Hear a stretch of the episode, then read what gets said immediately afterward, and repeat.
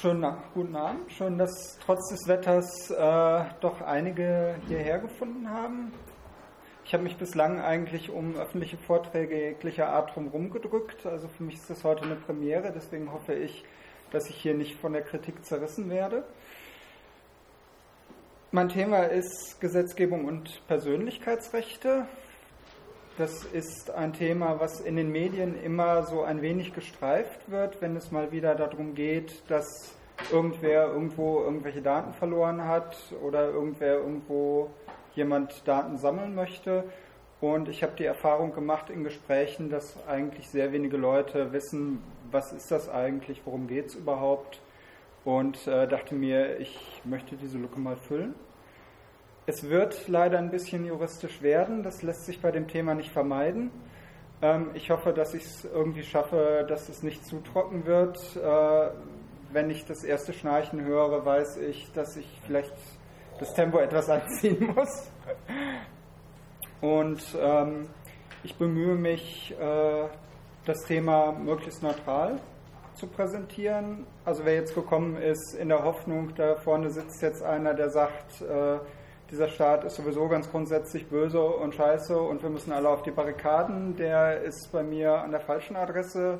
Genauso wie jemand, der erwartet, äh, dass man sagt, ja, Ruhe, dass ich sage, ja, Ruhe ist die erste Bürgerpflicht äh, und alles ist ganz gut und lächelt doch mal alle ein bisschen mehr. Ich hoffe, ich schaffe die Balance zwischen den beiden Extremen. Ja, wer bin ich überhaupt? Äh, ich heiße Thorsten Jatzembeck, das ist eigentlich ganz einfach. Es wird so geschrieben, wie man spricht, auch wenn das komischerweise keiner hinkriegt. Bin nicht mehr ganz jung, äh, 1974 geboren, habe die Juristerei tatsächlich mal gelernt. Ich habe Jura studiert bis zum ersten Staatsexamen und darf mich seitdem Diplomjurist nennen. Ähm, manche Leute sagen auch Halbjurist, weil mir zum Volljuristen halt noch die, das Referendariat fehlt habe nach dem Studium umgesattelt und arbeite mittlerweile in Karlsruhe in einer Firma, die sich mit äh, IT-Security beschäftigt als Systemadministrator. Bin seit 1994 im Internet unterwegs mit Beginn meines Studiums, was durchaus zusammenhängt, dass ich äh, eben nicht Jurist, sondern Systemadministrator geworden bin. Ja, meine Mailadressen ähm, kann man da auch sehen, die lese ich jetzt nicht vor. Das werde ich am Ende nochmal sagen für die Leute, die diese Aufzeichnung hören. Ja, worum geht es hier eigentlich?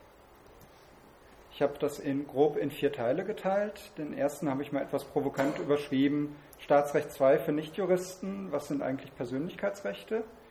Weil das das ist, was man im Studium typischerweise in der Vorlesung Staatsrecht 2 macht. Und zwar den größten Teil eines Semesters. Ich versuche das hier in 15 Minuten unterzubringen. Ähm, ich hoffe, es wird nicht zu intensiv. Der zweite Teil schaut dann mal zurück, einen Blick zurück. Was hat uns das Jahr 2008 gebracht im Zusammenhang mit Gesetzgebung und Persönlichkeitsrechten? Wenn man zurückschaut, sollte man auch nach vorne schauen, denn das nächste ist ein Blick voraus. Was ist im Jahr 2009 zu erwarten? Das ist durchaus ein bisschen was, wenn auch vielleicht nicht so viel wie in anderen Jahren. Und der vierte Teil, äh, da, das ist etwas, da ist Princess sehr begeistert drüber, ähm, ein Blick in den Spiegel, was kann ich eigentlich selbst tun, außer zu meckern, dass ja alles so doof ist. Dann steigen wir gleich mal ein.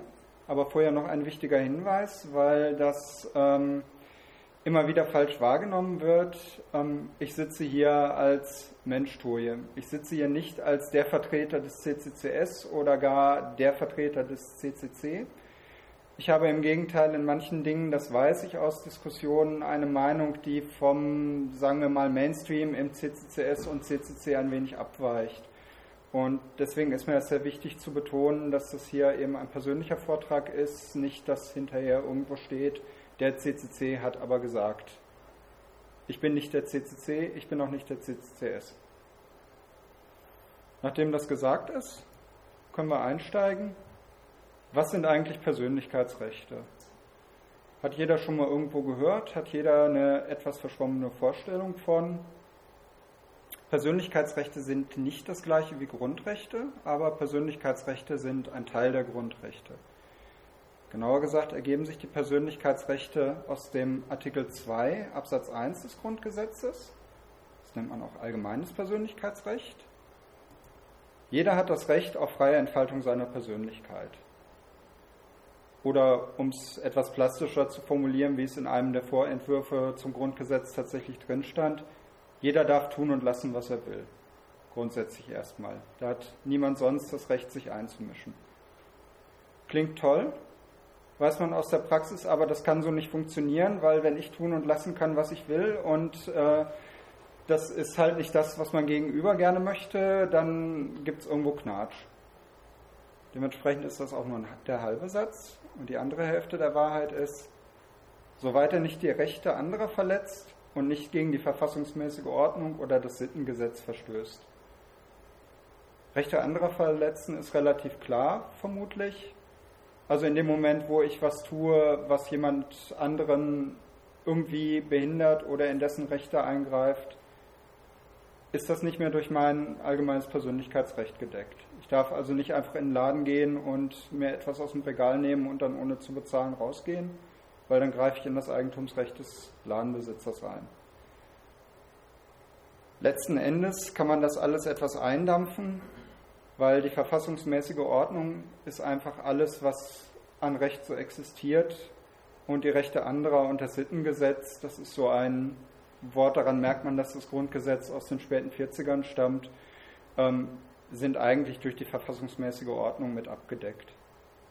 Letzten Endes heißt also das allgemeine Persönlichkeitsrecht, ich darf tun und lassen, was ich will, solange ich damit nicht in das eingreife, was jemand anderes tun und lassen möchte. Oder was die Gemeinschaft allgemein sagt, das halten wir nicht für richtig.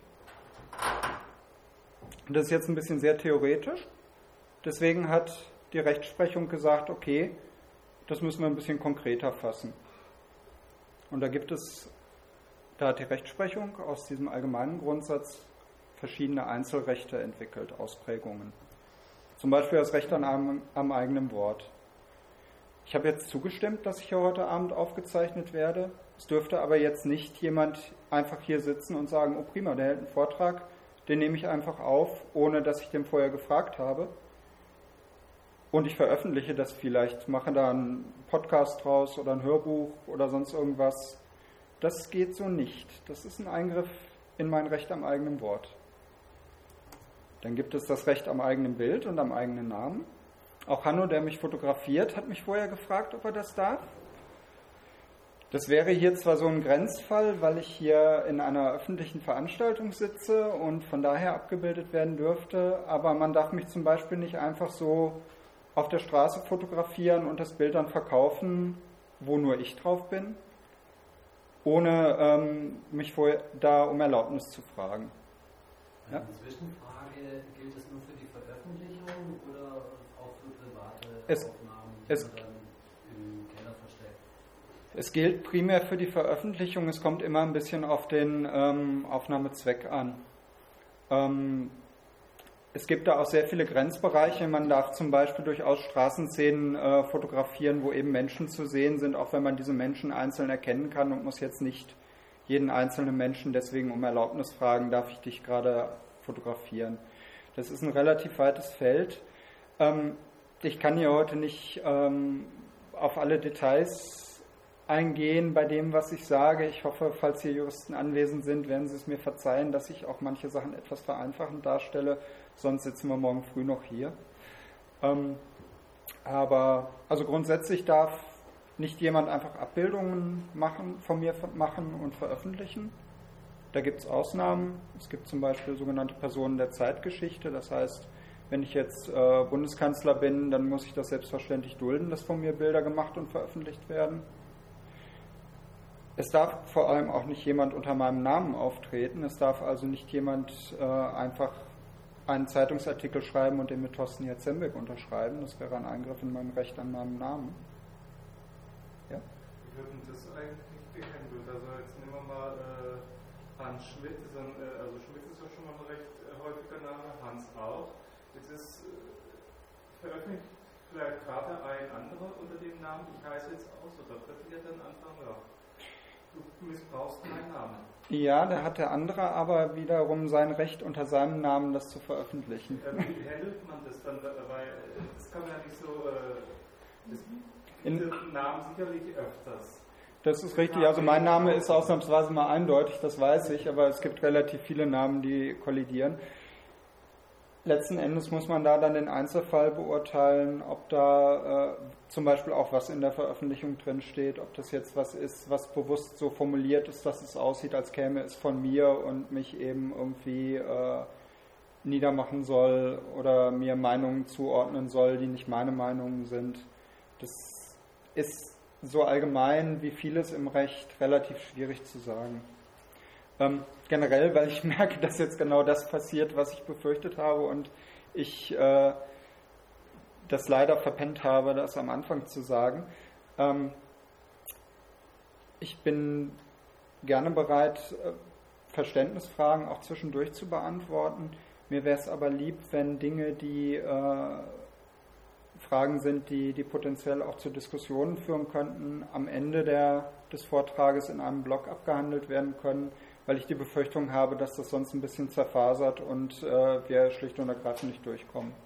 Ich weiß, dass das etwas harter Stoff ist, aber ähm, also um die Frage nochmal zu beantworten, sowas muss man am Einzelfall beurteilen. Da gehen viele Dinge mit ein, da geht eben auch mit ein, äh, was eben in der Veröffentlichung drinsteht, unter welchen Umständen sie veröffentlicht wird und so. Aber generell hat natürlich jemand, der den gleichen Namen trägt wie ich, auch das Recht, unter seinem Namen Dinge zu veröffentlichen auch wenn das zufällig mein Name ist. Es geht aber noch weiter. Ein ganz wichtig, eine ganz wichtige Ausprägung ist Schutz der Privatheit und vor allem auch der Sexualsphäre. Auch das ist wieder so ein Punkt, das Urteil ist, in dem das definiert wurde, ist, soviel ich weiß, von Ende der 50er. Ähm, das bedeutet halt, es darf nicht einfach jemand ungefragt in meinen Privatbereich eindringen. Nicht nur in meine Wohnung nicht, das ist nochmal ein eigenes Grundrecht und Verletzlichkeit der Wohnung, sondern auch ähm, bei Dingen, die ich außerhalb meiner Wohnung tue und die aber nicht für die Öffentlichkeit bestimmt sind, hat grundsätzlich erstmal niemand das Recht, äh, in, diese Dinge, in diese Sphäre einzudringen. Es geht schlicht und ergreifend niemandem was an, was ich mache, solange ich es nicht von mir aus öffentlich mache. Das ist meine Privatsache und da kann ich mich auch gegen wehren. Ein ganz praktisches Beispiel äh, sind die sogenannten Paparazzi-Fälle. Ein Prominenter muss, wie gesagt, weil er prominent ist, eine gewisse Berichterstattung über sich dulden. Aber das heißt nicht, dass er dulden muss, äh, dass äh, Fotos von ihm veröffentlicht werden, wo er nackt am privaten Pool seiner Villa liegt. Das ist ein Eingriff in das Recht am eigenen Bild. Das ist auch ein Eingriff in die Privatsphäre, in die Sexualsphäre und das ist so halt nicht ohne weiteres erlaubt. Und eine weitere Ausprägung ist der Schutz der persönlichen Ehre. Mich darf niemand ungestraft beleidigen. Also grundsätzlich kann mir zwar jemand seine Meinung sagen, wenn mir aber jemand seine Meinung in der Form sagt, du bist eine dumme Sau, dann kann ich ihn deswegen wegen Beleidigung anzeigen weil ich es mir nicht gefallen lassen muss, dass mich jemand einfach dumme Sau nennt. Ich würde im Zweifel mit der Schulter, persönlich mit der Schulter zucken und sagen, ja gut, wenn du der Meinung bist, dann ist es halt so, ich sehe das anders. Aber ähm, ich kann durchaus verstehen, dass es äh, Situationen gibt und äh, Menschen mit äh, gibt, die da anders zu stehen, dass man eben sagt, okay, das muss ich mir nicht gefallen lassen. Und nein, das muss man auch nicht. Das sind so etwas klassische Ausprägungen. Jetzt kommen wir in Gefilde, die dem CCCS etwas näher stehen. Das Recht auf informationelle Selbstbestimmung. Das ist relativ neu. Es ist in den 80ern geprägt worden im sogenannten Volkszählungsurteil des Bundesverfassungsgerichts.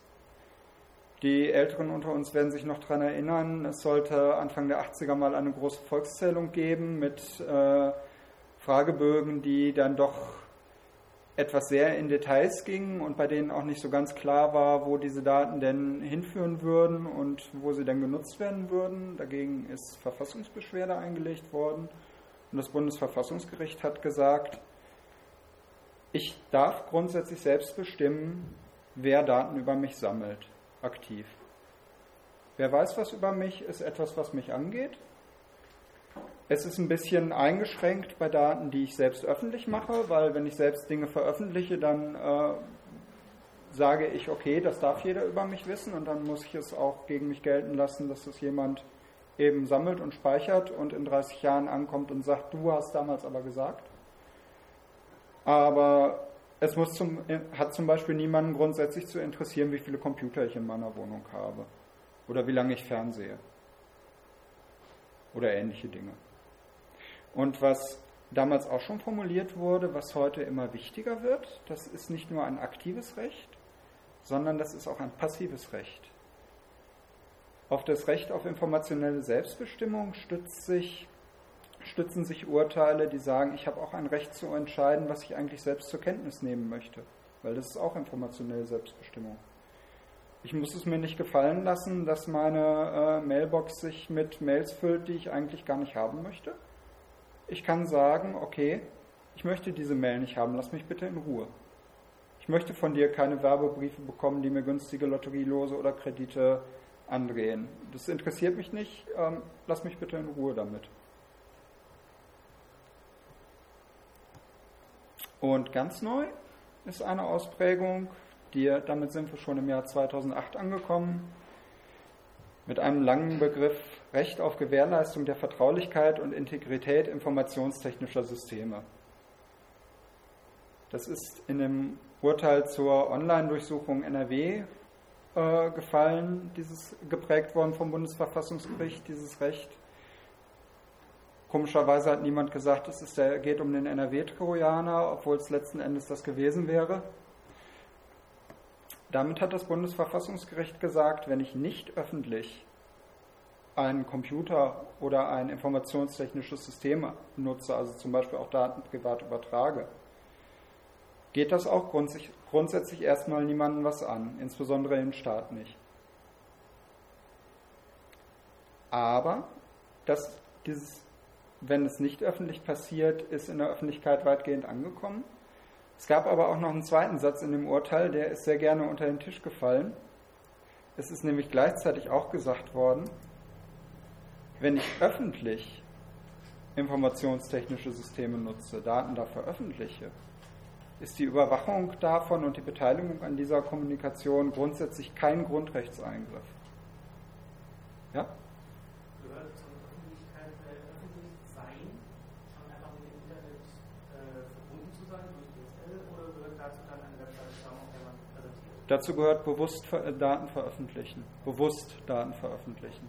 Wenn ich jetzt irgendwelche äh, Schädlinge auf meinem Rechner habe, die äh, Dinge in die Welt rauspusten, ohne dass ich das eigentlich möchte, dann ist das keine öffentliche Nutzung informationstechnischer Systeme. Wenn ich aber in einem Webforum äh, schreibe, da gibt es ganz tolle Bombenbauanleitungen, dann ist es grundsätzlich erstmal kein Grundrechtseingriff, wenn ein paar Wochen später die freundlichen Herren vom Landeskriminalamt bei mir vor der Tür stehen und äh, also es ist zumindest kein Grundrechtseingriff an dieser Stelle, dass sie zur Kenntnis genommen haben.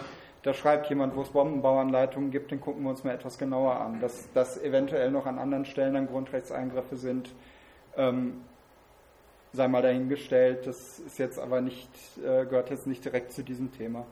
Wie ist das mit Datenleitungen in der es kommt auf die Kommunikation an, nicht auf das Kommunikationsmittel. Es kommt darauf an, ob man äh, selbst möchte, dass diese Kommunikation öffentlich wird. Letzten Endes geht es darum, dass eben unter anderem auch bezweifelt wurde, ähm, dass der Staat überhaupt irgendetwas überwachen darf. Es gibt sogenannte Internetstreifen bei vielen Polizeibehörden, die einfach ja, letzten Endes den Tag lang durchs Internet surfen und eben gucken, äh, macht da jemand irgendwas Strafbares, wie die, sie in der realen Welt eben mit dem Streifenwagen durchs Wohnviertel fahren und sich angucken, fummelt da jemand gerade komisch an irgendwelchen Türen rum oder an Fenstern. Und da wurde eben auch bezweifelt, dass diese Internetstreifen zulässig sind. Und da hat das Bundesverfassungsgericht ganz klar gesagt, wenn es darum geht zu schauen, wer veröffentlicht was, ist das grundsätzlich zulässig. Gut, das sind jetzt ganz viele Rechte, die man hat, ganz viele Ausprägungen des Rechtes. Und es gibt auch Grenzen, wie es häufig bei Rechten ist, weil ähm, es ist eigentlich nichts unbegrenzt im juristischen Bereich. Das erste und ganz große bei Grundrechten ist, was gerne vergessen wird, Grundrechte wirken unmittelbar nur gegen den Staat. Das heißt, wenn, mir mein äh, wenn ich mich auf eine Wohnung bewerbe und mir äh, mein Vermiet potenzieller Vermieter sagt, nee, ich möchte aber lieber eine Frau in, diese, in dieser Wohnung haben, dann kann ich nicht hingehen und sagen, haha, du verstößt gegen den Gleichheitsgrundsatz, du darfst das nicht. Das ist seine Privatsache. Ich kann aber, wenn der Staat hingeht und sagt, ich möchte jetzt gerne überwachen, was du auf deinem Computer machst, kann ich sagen, Moment mal, da gab es doch sowas wie die Integrität informationstechnischer Systeme. Ist, Grundrechte bieten also keinen direkten Schutz gegen Eingriffe durch nichtstaatliche Dritte. Aber, wie es immer bei Juristen ist, zu einem Zwar gibt es auch ein Aber. Alles, was es so an Recht gibt, muss sich am Grundgesetz messen lassen. Das nennt man grundrechtskonforme Auslegung und grundrechtskonforme Anwendung.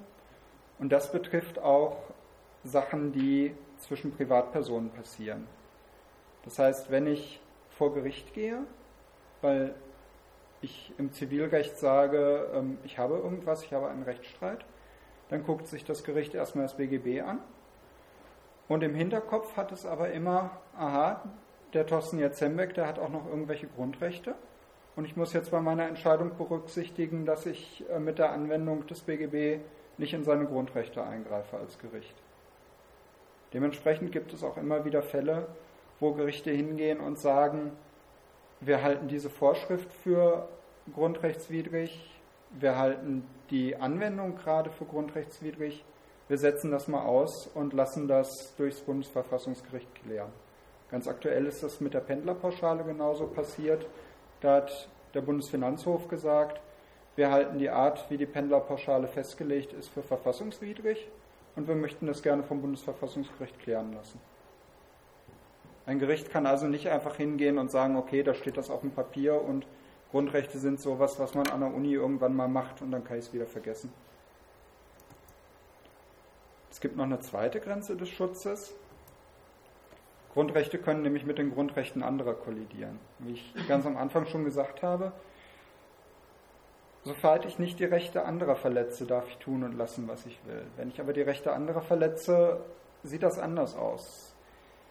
Wenn ich jetzt zu Hanno rübergehe und ihm eine Ohrfeige gebe, dann äh, greife ich unter anderem in sein Grundrecht auf körperliche Unversehrtheit rein, ein. Und das ist dann nicht mehr durch meine allgemeine Handlungsfreiheit gedeckt. Das ist wieder was, das kann man nicht im Grundsatz sagen, welches Recht ist da jetzt höherrangig, das kommt auf den Einzelfall an muss man schauen, was hat der einzelne Beteiligte überhaupt für Rechte, wie schutzwürdig sind sie. Das muss man gegeneinander abwägen. Das ist etwas, was vor allem Informatikern häufig etwas schwerfällt zu sehen, dass es da eben kein binäres äh, Ja oder Nein gibt, sondern dass jeder Fall irgendwo anders ist und jeder eine andere Graustufe hat. Besonders kritisch sind andere Grundrechte, die äh, explizit genannt sind. Recht auf Leben zum Beispiel, Recht auf Eigentum, Meinungsfreiheit, Religionsfreiheit. Denn der Artikel 2 Absatz 1 ist nur ein Fallback. Es ist ein sehr weitreichendes Recht, aber ausdrücklich ausformulierte Grundrechte haben bei der Prüfung Vorrang. Das ist auch was, das muss man an der Universität als Student erstmal lernen. Es gibt zwar Artikel 2 Absatz 1, da lässt sich praktisch alles drunter fassen, das ist auch bewusst so gewollt. Aber es gibt eben Dinge, die sind explizit benannt und bei denen gibt's eben, haben die expliziten Regelungen Vorrang. Das betrifft vor allem auch die Einschränkungen. Es gibt Grundrechte, bei denen steht direkt im Grundgesetz dabei, dass sie eingeschränkt werden können. Zum Beispiel Artikel 5 Absatz 1, die Meinungs- und Informationsfreiheit. Und da kann ich jetzt nicht hingehen und sagen, okay, im Artikel 5 Absatz 1 steht, dass der Staat das einschränken kann, beziehungsweise dass es bestimmte Schranken gibt. Aber es gibt ja noch den Artikel 2 Absatz 1, nach dem darf ich alles, solange ich nicht gegen andere Dinge verstoße. Und darauf berufe ich mich jetzt. Das geht nicht. Das ist im Artikel 5 geregelt und damit ist die Sache gelaufen. Jetzt können alle aufatmen, weil wir sind durch den ganz trockenen juristischen Teil, was sind eigentlich Persönlichkeitsrechte durch.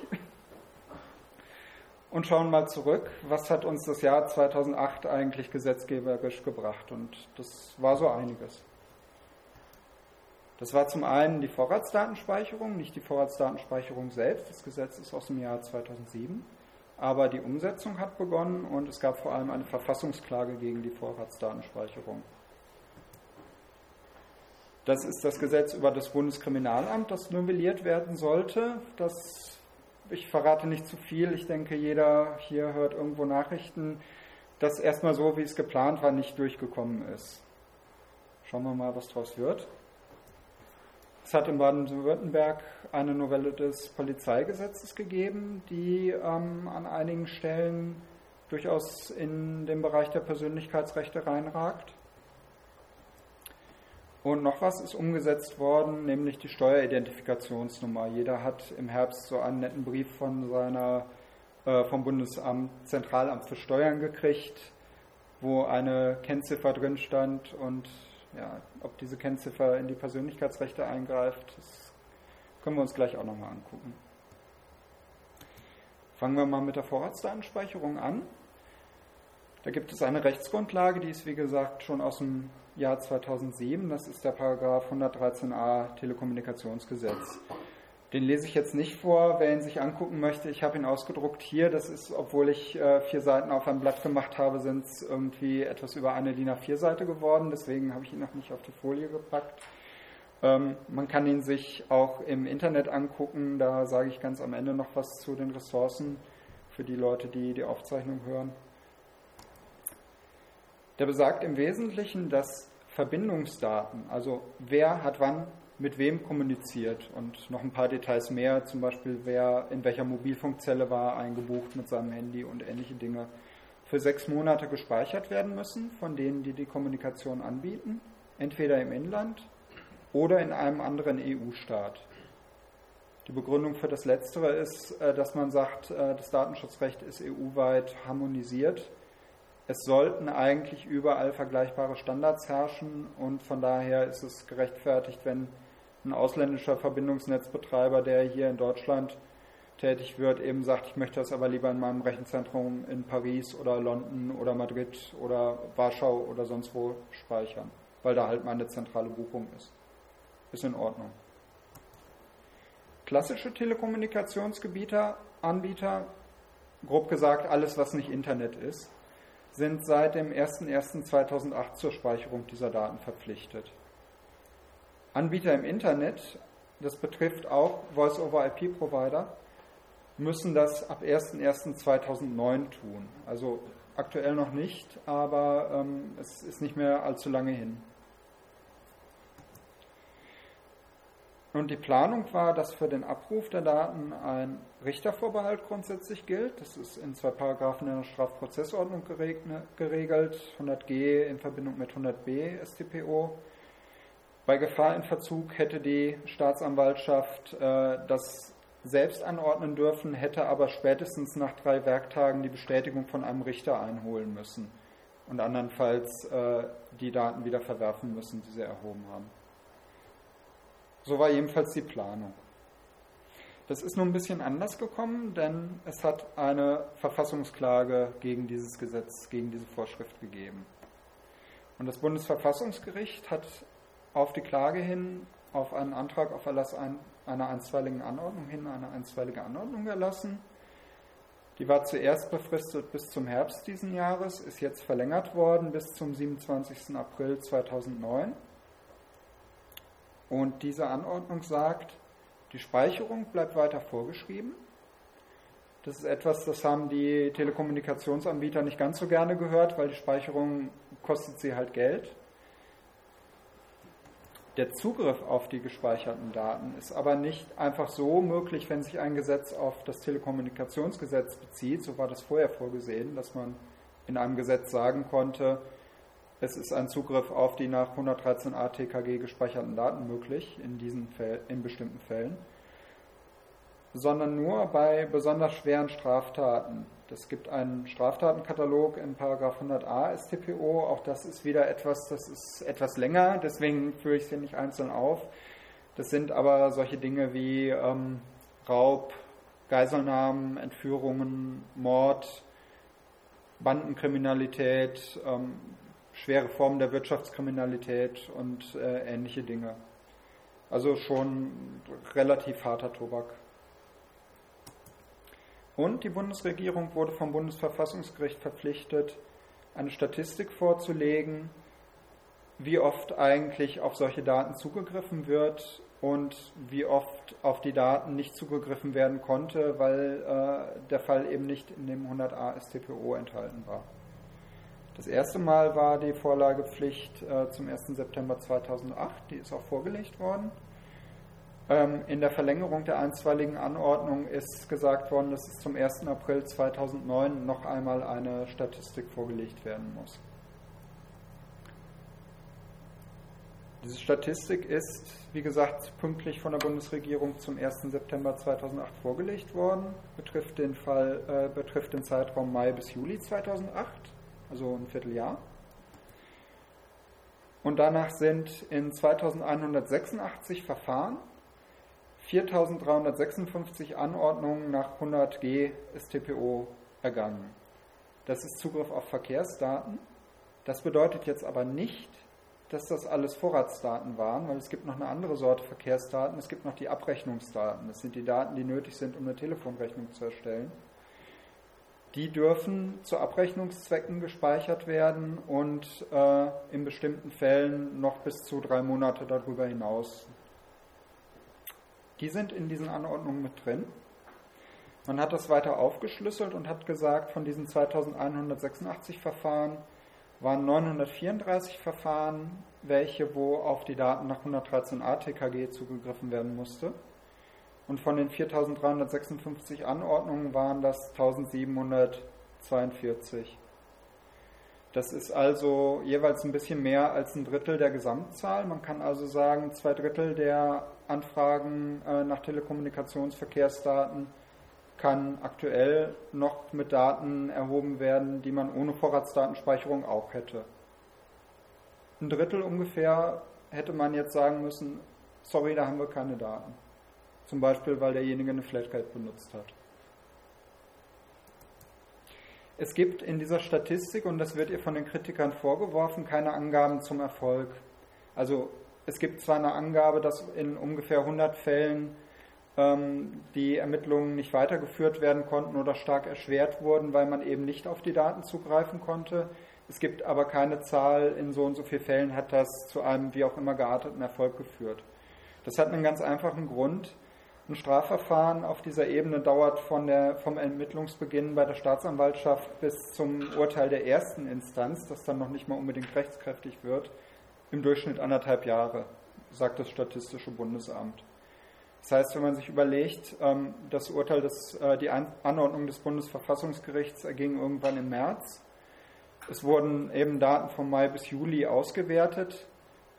Es kann schlicht und ergreifend noch niemand sagen, in wie vielen von diesen 934 Verfahren der Zugriff tatsächlich zu einer Verurteilung geführt hat, weil das noch keiner weiß.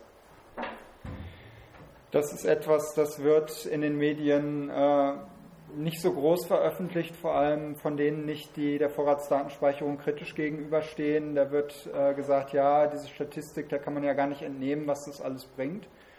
Und das ist richtig, das kann man nicht, weil man es schlicht und ergreifend jetzt noch nicht erfassen kann. Ja, soviel zum Thema Vorratsdatenspeicherung. Da kommt äh, gleich im nächsten Abschnitt nochmal was zu, weil wir sind da noch nicht am Ende. Das Verfahren schwebt im Moment noch und es wird sicherlich nochmal spannend werden. Dann gab es ein weiteres großes Gesetz, nämlich das BKA-Gesetz. Das ist vor allem so im letzten Vierteljahr groß in den Medien gewesen, obwohl es schon länger vorbereitet wurde. Aber wie üblich äh, fällt es der allgemeinen Öffentlichkeit erst auf, wenn es eigentlich schon fast durch den Bundestag durch ist. Bislang ist das BKA, ähm, das Bundeskriminalamt, eine Instanz, die im Wesentlichen koordiniert und zentrale Aufgaben erfüllt für die Länder Länderpolizeien. Polizei ist grundsätzlich Ländersache, Kriminalpolizei sowieso. Und das BKA macht solche Dinge wie Verbindung zu Interpol halten, an zentrale Fingerabdruck, früher Karteien, mittlerweile Dateien führen, Spuren, äh, führen, Kriminaltechnik weiterentwickeln, spezielle kriminaltechnische Untersuchungen anbieten, die eben so komplex sind, dass ein einzelnes Landeskriminalamt das einfach nicht kann. In ganz wenigen Fällen darf es auch schon heute selbst tätig werden, wenn es um bestimmte Straftaten geht, die im Ausland begangen worden sind oder um bestimmte Straftaten gegen Verfassungsorgane. Aber auch da gibt es immer noch die Möglichkeit, dass ein Landeskriminalamt bei der Bundesanwaltschaft anklopfen kann und sagen kann, hey, das fällt in unseren Zuständigkeitsbereich, wir möchten das jetzt gerne ermitteln. Und äh, dann im Einvernehmen mit der Bundesanwaltschaft auch die äh, Ermittlungstätigkeiten zugewiesen bekommen kann. Umgekehrt können Landeskriminalämter Ermittlungen ans Bundeskriminalamt abgeben, wenn man zum Beispiel feststellt, dass ähm, Sachen bundesländerüberschreitend sind oder dass Taten so komplex sind, dass ein Landeskriminalamt sagt, ich hab, wir haben einfach nicht die Ressourcen, um das zu ermitteln, wir brauchen da Hilfe. Das BKA-Gesetz, die Novelle, hätte jetzt in einem Bereich dem BKA tatsächlich eine eigene Ermittlungszuständigkeit gegeben, nämlich in der Terrorismusbekämpfung. Und Terrorismusbekämpfung ist so ein ganz klein wenig ein Gummiparagraph, weil äh, Terrorismus ist relativ, kann relativ viel sein, wenn man es denn unbedingt möchte. Das ist ein bisschen schwierig, weil äh, Kritiker gesagt haben, das BKA ist so ein großer Klotz, der irgendwo oben auf Bundesebene schwebt, den können wir schlechter kontrollieren als unser Landeskriminalamt, das eben direkt vor Ort ist. Besonders kritisch waren, dass in diesem Zuge dem BKA auch Befugnisse zur verdeckten Ermittlung hätten gegeben werden sollen. Zum Beispiel zum verdeckten Abhören von Wohnungen, Paragraph 20h BKA-Gesetzentwurf, das ist der sogenannte Lauschangriff.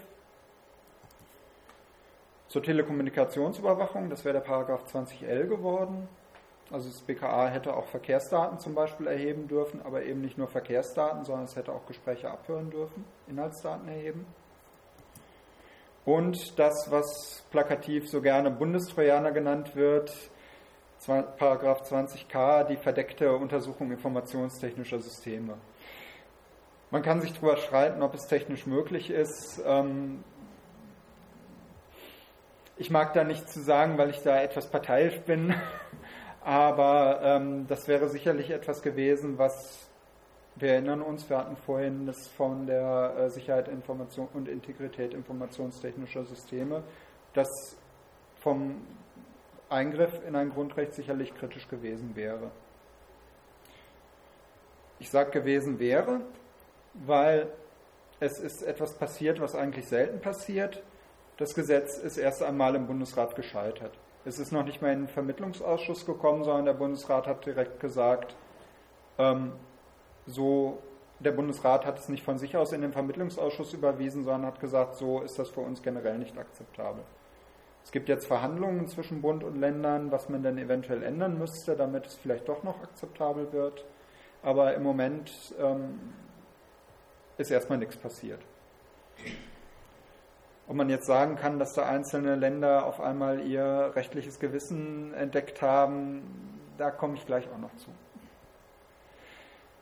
Und jetzt hier in Baden-Württemberg haben wir natürlich auch eine eigene Polizei. Und die, deren Tätigkeit ist durch ein Gesetz geregelt worden, durch das Polizeigesetz Baden-Württemberg und das ist novelliert worden. Das ist in Kraft seit dem 22. November, die neue Fassung. Das ist noch nicht besonders lange hin und hat ein paar wesentliche Neuerungen. Es ist nicht alles neu gemacht worden, teilweise sind auch einfach nur Begriffe klargestellt worden, beziehungsweise ähm, Höchstrahmen für Bußgelder sind von D-Mark auf Euro umgestellt worden. Es ist ja auch erst sechs Jahre her, dass der Euro eingeführt wurde. Da sieht man dran, dass nicht zu jeder Gelegenheit an Gesetzen rumgeschraubt wird. Es ist nicht das einzige Gesetz, das noch mit D-Mark-Beträgen hantiert. Wesentliche Neuerungen sind, die Polizei durfte schon immer bestimmte Dinge offen überwachen. Also offen überwachen heißt, es ist für jeden sichtbar, dass da überwacht wird. Es muss auch darauf hingewiesen werden, wenn das technisch möglich ist. Und diese Dinge sind ausgeweitet worden, unter anderem auf Großveranstaltungen mit einem gewissen Gefährdungspotenzial.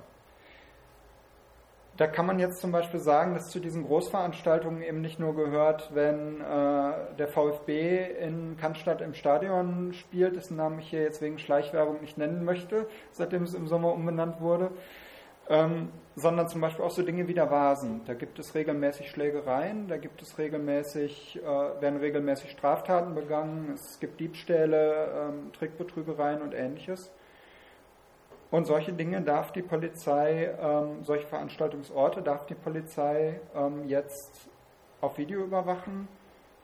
Die gespeicherten Daten darf sie mit ein paar Ausnahmen, zum Beispiel wenn sie zur Strafverfolgung benötigt werden oder anonymisiert für Schulungszwecke, ähm, ansonsten darf sie sie maximal vier Wochen speichern und muss sie dann wieder löschen. Die Polizei darf neuerdings äh, automatisch Kennzeichen von Autos scannen und daraufhin überprüfen, ob sie in einer Fahndungsliste stehen. Das kann sein, weil das Auto einem Straftäter gehört, der gesucht wird und von dem eben in der äh, Fahndung ausgeschrieben ist, ist mit dem Pkw Kennzeichen Stuttgart XY 123 unterwegs. Das können Kennzeichen von Autos sein, bei denen der Halter die Steuer nicht bezahlt hat oder bei denen der Halter die Versicherung nicht bezahlt hat, die also ohne Versicherungsschutz unterwegs sind. Wichtig ist, der Abgleich muss direkt online erfolgen. Es ist also nicht so, dass diese Scanner automatisch die Sachen wegspeichern dürfen von einem Tag und dann guckt man im Polizeipräsidium mal, wen haben wir da eigentlich gehabt, sondern der Abgleich muss direkt aus dem Fahrzeug, das scannt, erfolgen oder von der Einrichtung, die scannt und Dinge, die keinen positiven Abgleich ergeben, müssen sofort wieder verworfen werden.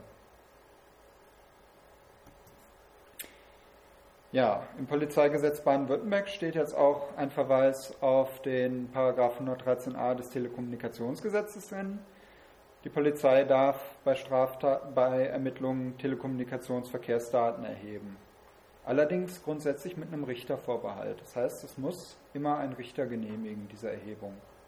Und natürlich im Moment unterliegt das den Einschränkungen, die das Bundesverfassungsgericht für den Paragraph 113a äh, Telekommunikationsgesetz festgestellt hat, soweit es sich eben um Vorratsdaten handelt. Das heißt nur bei besonders schweren Straftaten.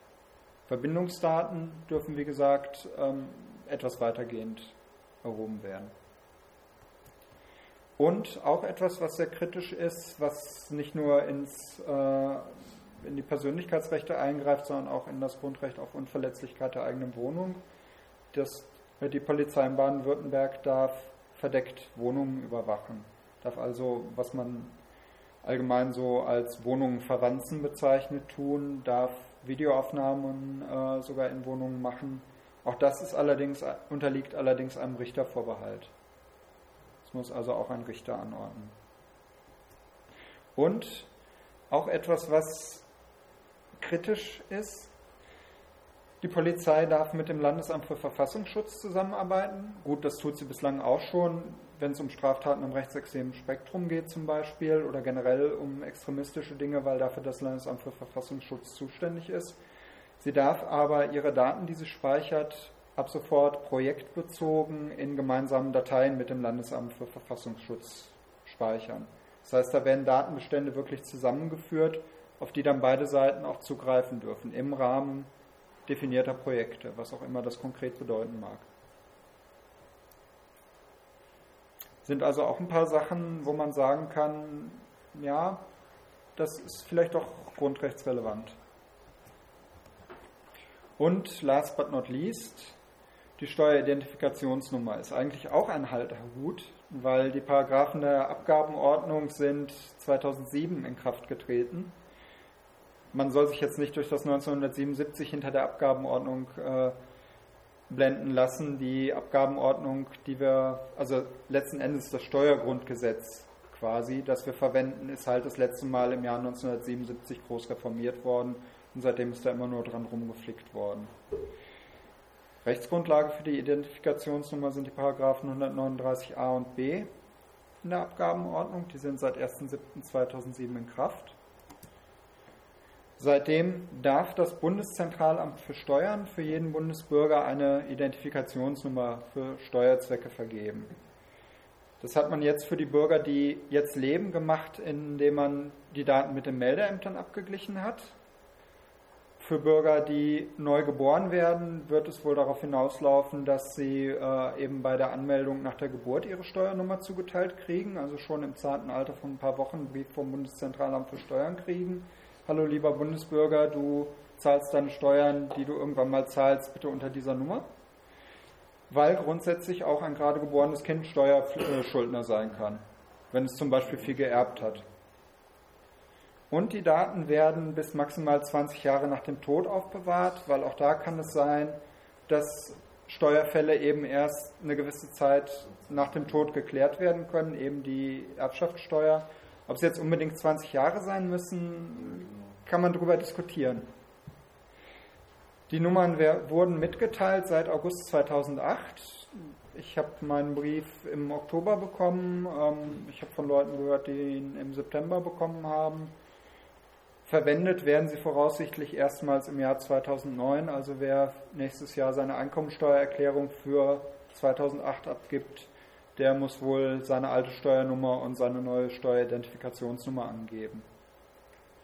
Wenn man Selbstständiger ist oder eine Firma hat, hat man noch mehr Nummern, weil es gibt für Firmen noch eine eindeutige Steuernummer, es gibt für wirtschaftlich Tätige noch eine eindeutige Steuernummer.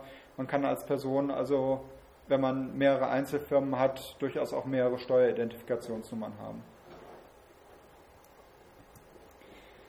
An dieser Steueridentifikationsnummer gab es, wie zu erwarten war, Kritik, weil vielleicht auch nicht ganz offensichtlich ist, an welcher Stelle außer der langen Datenspeicherung sie eigentlich in Grundrechte eingreift. Zum einen wurde in der Presse äh, sehr stark breitgetreten, was jemanden, der in der IT arbeitet, jetzt nicht sonderlich überrascht hat, dass es nämlich beim Datenabgleich jede Menge Pannen gab. Dass da auf einmal Leute irgendwie zweimal, dreimal, fünfmal gemeldet waren, dass Leute in Norddeutschland auf einmal Geburts-, ganz exotische Geburtsorte hatten, irgendwo in Kasachstan oder äh, in der Türkei, ähm, obwohl die Familie seit Jahrhunderten da an der Elbe ansässig ist. Da ist also grob gesagt alles das schiefgegangen, was bei einem IT-Großprojekt üblicherweise schief geht. Das hat jetzt jemanden, der in der IT arbeitet, nicht besonders überrascht, aber die Presse fand es natürlich toll, weil man hat schöne Schlagzeilen.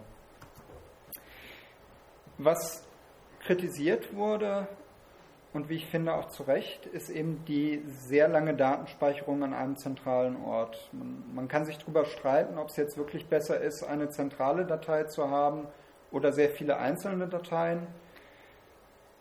Die zentrale Datei ist halt zentral, das heißt, da kann jeder auf alles zugreifen äh, potenziell. Dafür kann man sie besser schützen, weil wenn man sehr viele einzelne Dateien hat, weiß man nie so genau, wo ist jetzt eigentlich was über mich gespeichert.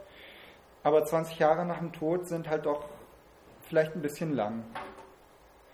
Wobei man beachten muss, dass zum Beispiel manche Ansprüche aus dem Zivilrecht, die auch durchaus zur Steuerpflicht führen können, halt erst nach 30 Jahren verjähren. Von daher kann es durchaus sein, dass jemand steuerpflichtig wird, obwohl er längst tot ist, oder dass eben Dinge erst lange nach seinem Tod geklärt werden, wie da jetzt eigentlich die Steuerpflicht war. Die Nutzung ist derzeit auf Steuerzwecke beschränkt. Das steht so ausdrücklich in der Abgabenordnung drin. Auch mit der Zeit? Auch mit der Zeit. Aber was natürlich klar ist, wir unterhalten uns in 20 Jahren nochmal drüber, was jetzt äh, tatsächlich mit den Daten gemacht worden ist. Es wird eben befürchtet, dass diese Datensammlung Begehrlichkeiten weckt und man sagt, ja, wenn es schon so eine bequeme, zentrale, lebenslang gültige, eindeutige Identitätsnummer gibt, dann könnte man da ja eigentlich auch andere Dinge mitmachen, wo man den Bürger lebenslang eindeutig identifizieren muss das muss jetzt noch nicht mal was Schlimmes sein, aber man könnte zum Beispiel auf die Idee kommen zu sagen, ja, warum hat eigentlich der Personalausweis jedes, alle zehn Jahre eine andere Nummer? Warum sagen wir nicht einfach, du hast eine Personenkennziffer, die steht auf deinem Ausweis drauf und gut ist? Das darf man nicht, weil das verfassungswidrig ist. Und das hat man schon weit vor, dem, äh, vor den Urteilen aus den 80er Jahren festgestellt, nämlich schon 1969 im sogenannten Mikrozensusurteil. Da ging es auch wieder um eine Volkszählung, diesmal nicht um eine komplette, sondern um einen sogenannten Mikrozensus, wo eben repräsentativ ausgewählte Leute gezählt werden und dann hochgerechnet wird. Das wollte man mit einer eindeutigen Identitätsnummer machen und da hat das Bundesverfassungsgericht festgestellt, eine zentrale Personenkennziffer, von der man nicht wissen kann, wer sie für was für alles verwendet, ist verfassungswidrig. Es greift in die Persönlichkeitsrechte desjenigen ein, der diese Personenkennziffer trägt. Das darf man nicht. Man darf Nummern vergeben, weil irgendwie muss man die Daten verwalten. Aber man darf eben immer nur für jeden Zweck eine einzelne Nummer vergeben. Man darf zum Beispiel auch nicht als, auch nicht als Privater die Personalausweisnummer benutzen, um seine äh, eigene Kundenkartei danach zu strukturieren. Das ist eine verbotene Verwendung dieser Nummer. Und das ist, die Ursache dafür ist unter anderem dieses Mikrozensusurteil. Man sieht also, bei der Steueridentifikationsnummer ist relativ viel Zündstoff noch, der so nicht unbedingt offensichtlich ist. Warten wir mal ab, was daraus werden wird. Ähm, es gibt erste Verfahren gegen diese Steueridentifikationsnummer, die vor, dem, vor den Finanzgerichten in der ersten Instanz gerade laufen. Das hat damit zu tun, dass man, bevor man zum Bundesverfassungsgericht gehen kann, erstmal die ordentliche Gerichtsbarkeit, wie es so schön heißt, komplett durchlaufen haben muss, weil grundsätzlich auch normale Gerichte sagen können, eine Regelung ist verfassungswidrig und die wenden wir nicht an. Es ist damit zu rechnen, dass diese Urteile bis zum obersten Finanzgericht in Deutschland hocheskalieren werden. Das ist der Bundesfinanzhof. Und ähm, der Bundesfinanzhof hat in der Vergangenheit durchaus, äh, wie man jetzt schön an der Pendlerpauschale sieht, Dinge, die ihm irgendwie nicht ganz koscher vorkamen, dem Bundesverfassungsgericht vorgelegt. Also es ist durchaus nicht unwahrscheinlich, dass die Steuernummer auch nochmal in Karlsruhe am Schlossbezirk landen wird und äh, sich die Richter dort Gedanken darüber machen dürfen, ob das denn jetzt mit dem Mikrozensusurteil unter anderem vereinbar ist oder nicht. Ja? Was, be was der Aufwand mit dieser Identifikationsnummer? Was ja. will er erreichen? Letzten Endes will man damit erreichen, dass ähm, man jeden, der Steuern zahlen muss, auch erfasst hat und dass man jeden, der Steuern zahlen muss, nur einmal erfasst hat. Das ist die offizielle Begründung dahinter. Bislang war es halt so, man muss sich zwar melden, bei seiner Gemeinde, wo man wohnt. Aber ähm, es gibt kein zentrales Melderegister. Es gab äh, bis vor nicht allzu langer Zeit war das mit dem Datenabgleich auch nicht ganz so einfach. Hatte technische Gründe, aber auch rechtliche Gründe. Und ähm, dementsprechend gab es, wie man halt bei der Vergabe der Steuernummern gesehen hat, jede Menge Leute, die eben irgendwo entweder doppelt gemeldet waren. Das ist jetzt nicht ganz so tragisch, weil die beschweren sich typischerweise, wenn sie zweimal Steuern zahlen sollen ähm, aber halt auch Leute, die irgendwo ähm, komplett durchs Raster bei den Finanzbehörden gefallen waren. Und die zwar irgendwo bei irgendeiner Meldebehörde noch registriert waren, aber ja, ansonsten gab es sie halt nicht. Und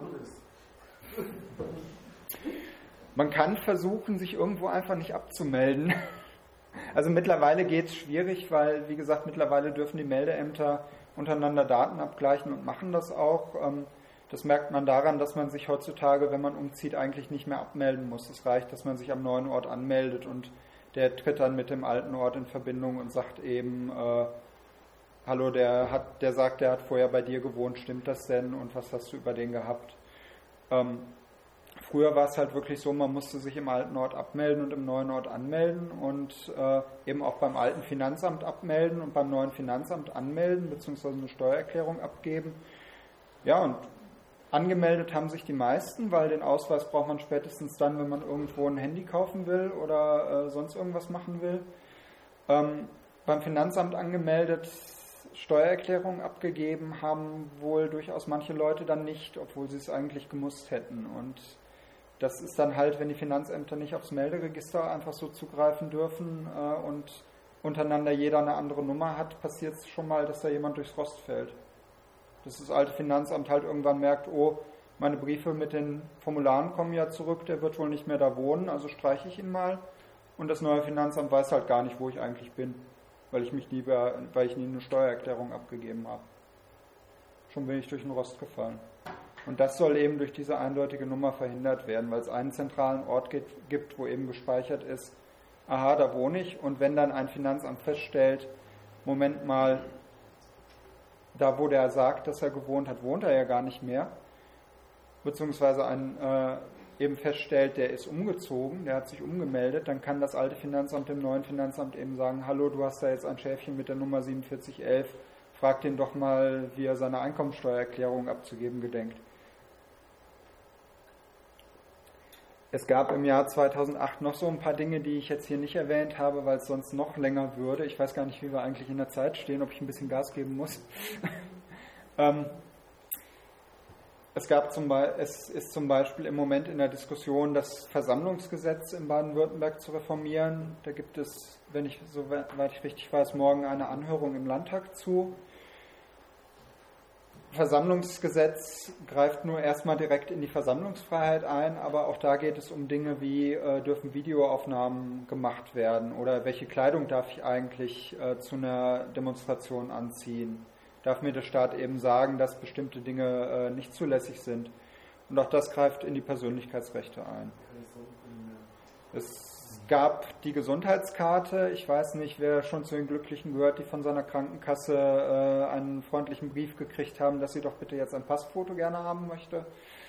Ähm, auch das ist eigentlich ein alter Hut, weil die entsprechende Vorschrift ist schon ziemlich alt. Das ist noch nicht mal 2007, sondern das war schon viel weiter im Voraus. Auch da fängt jetzt die Umsetzung an.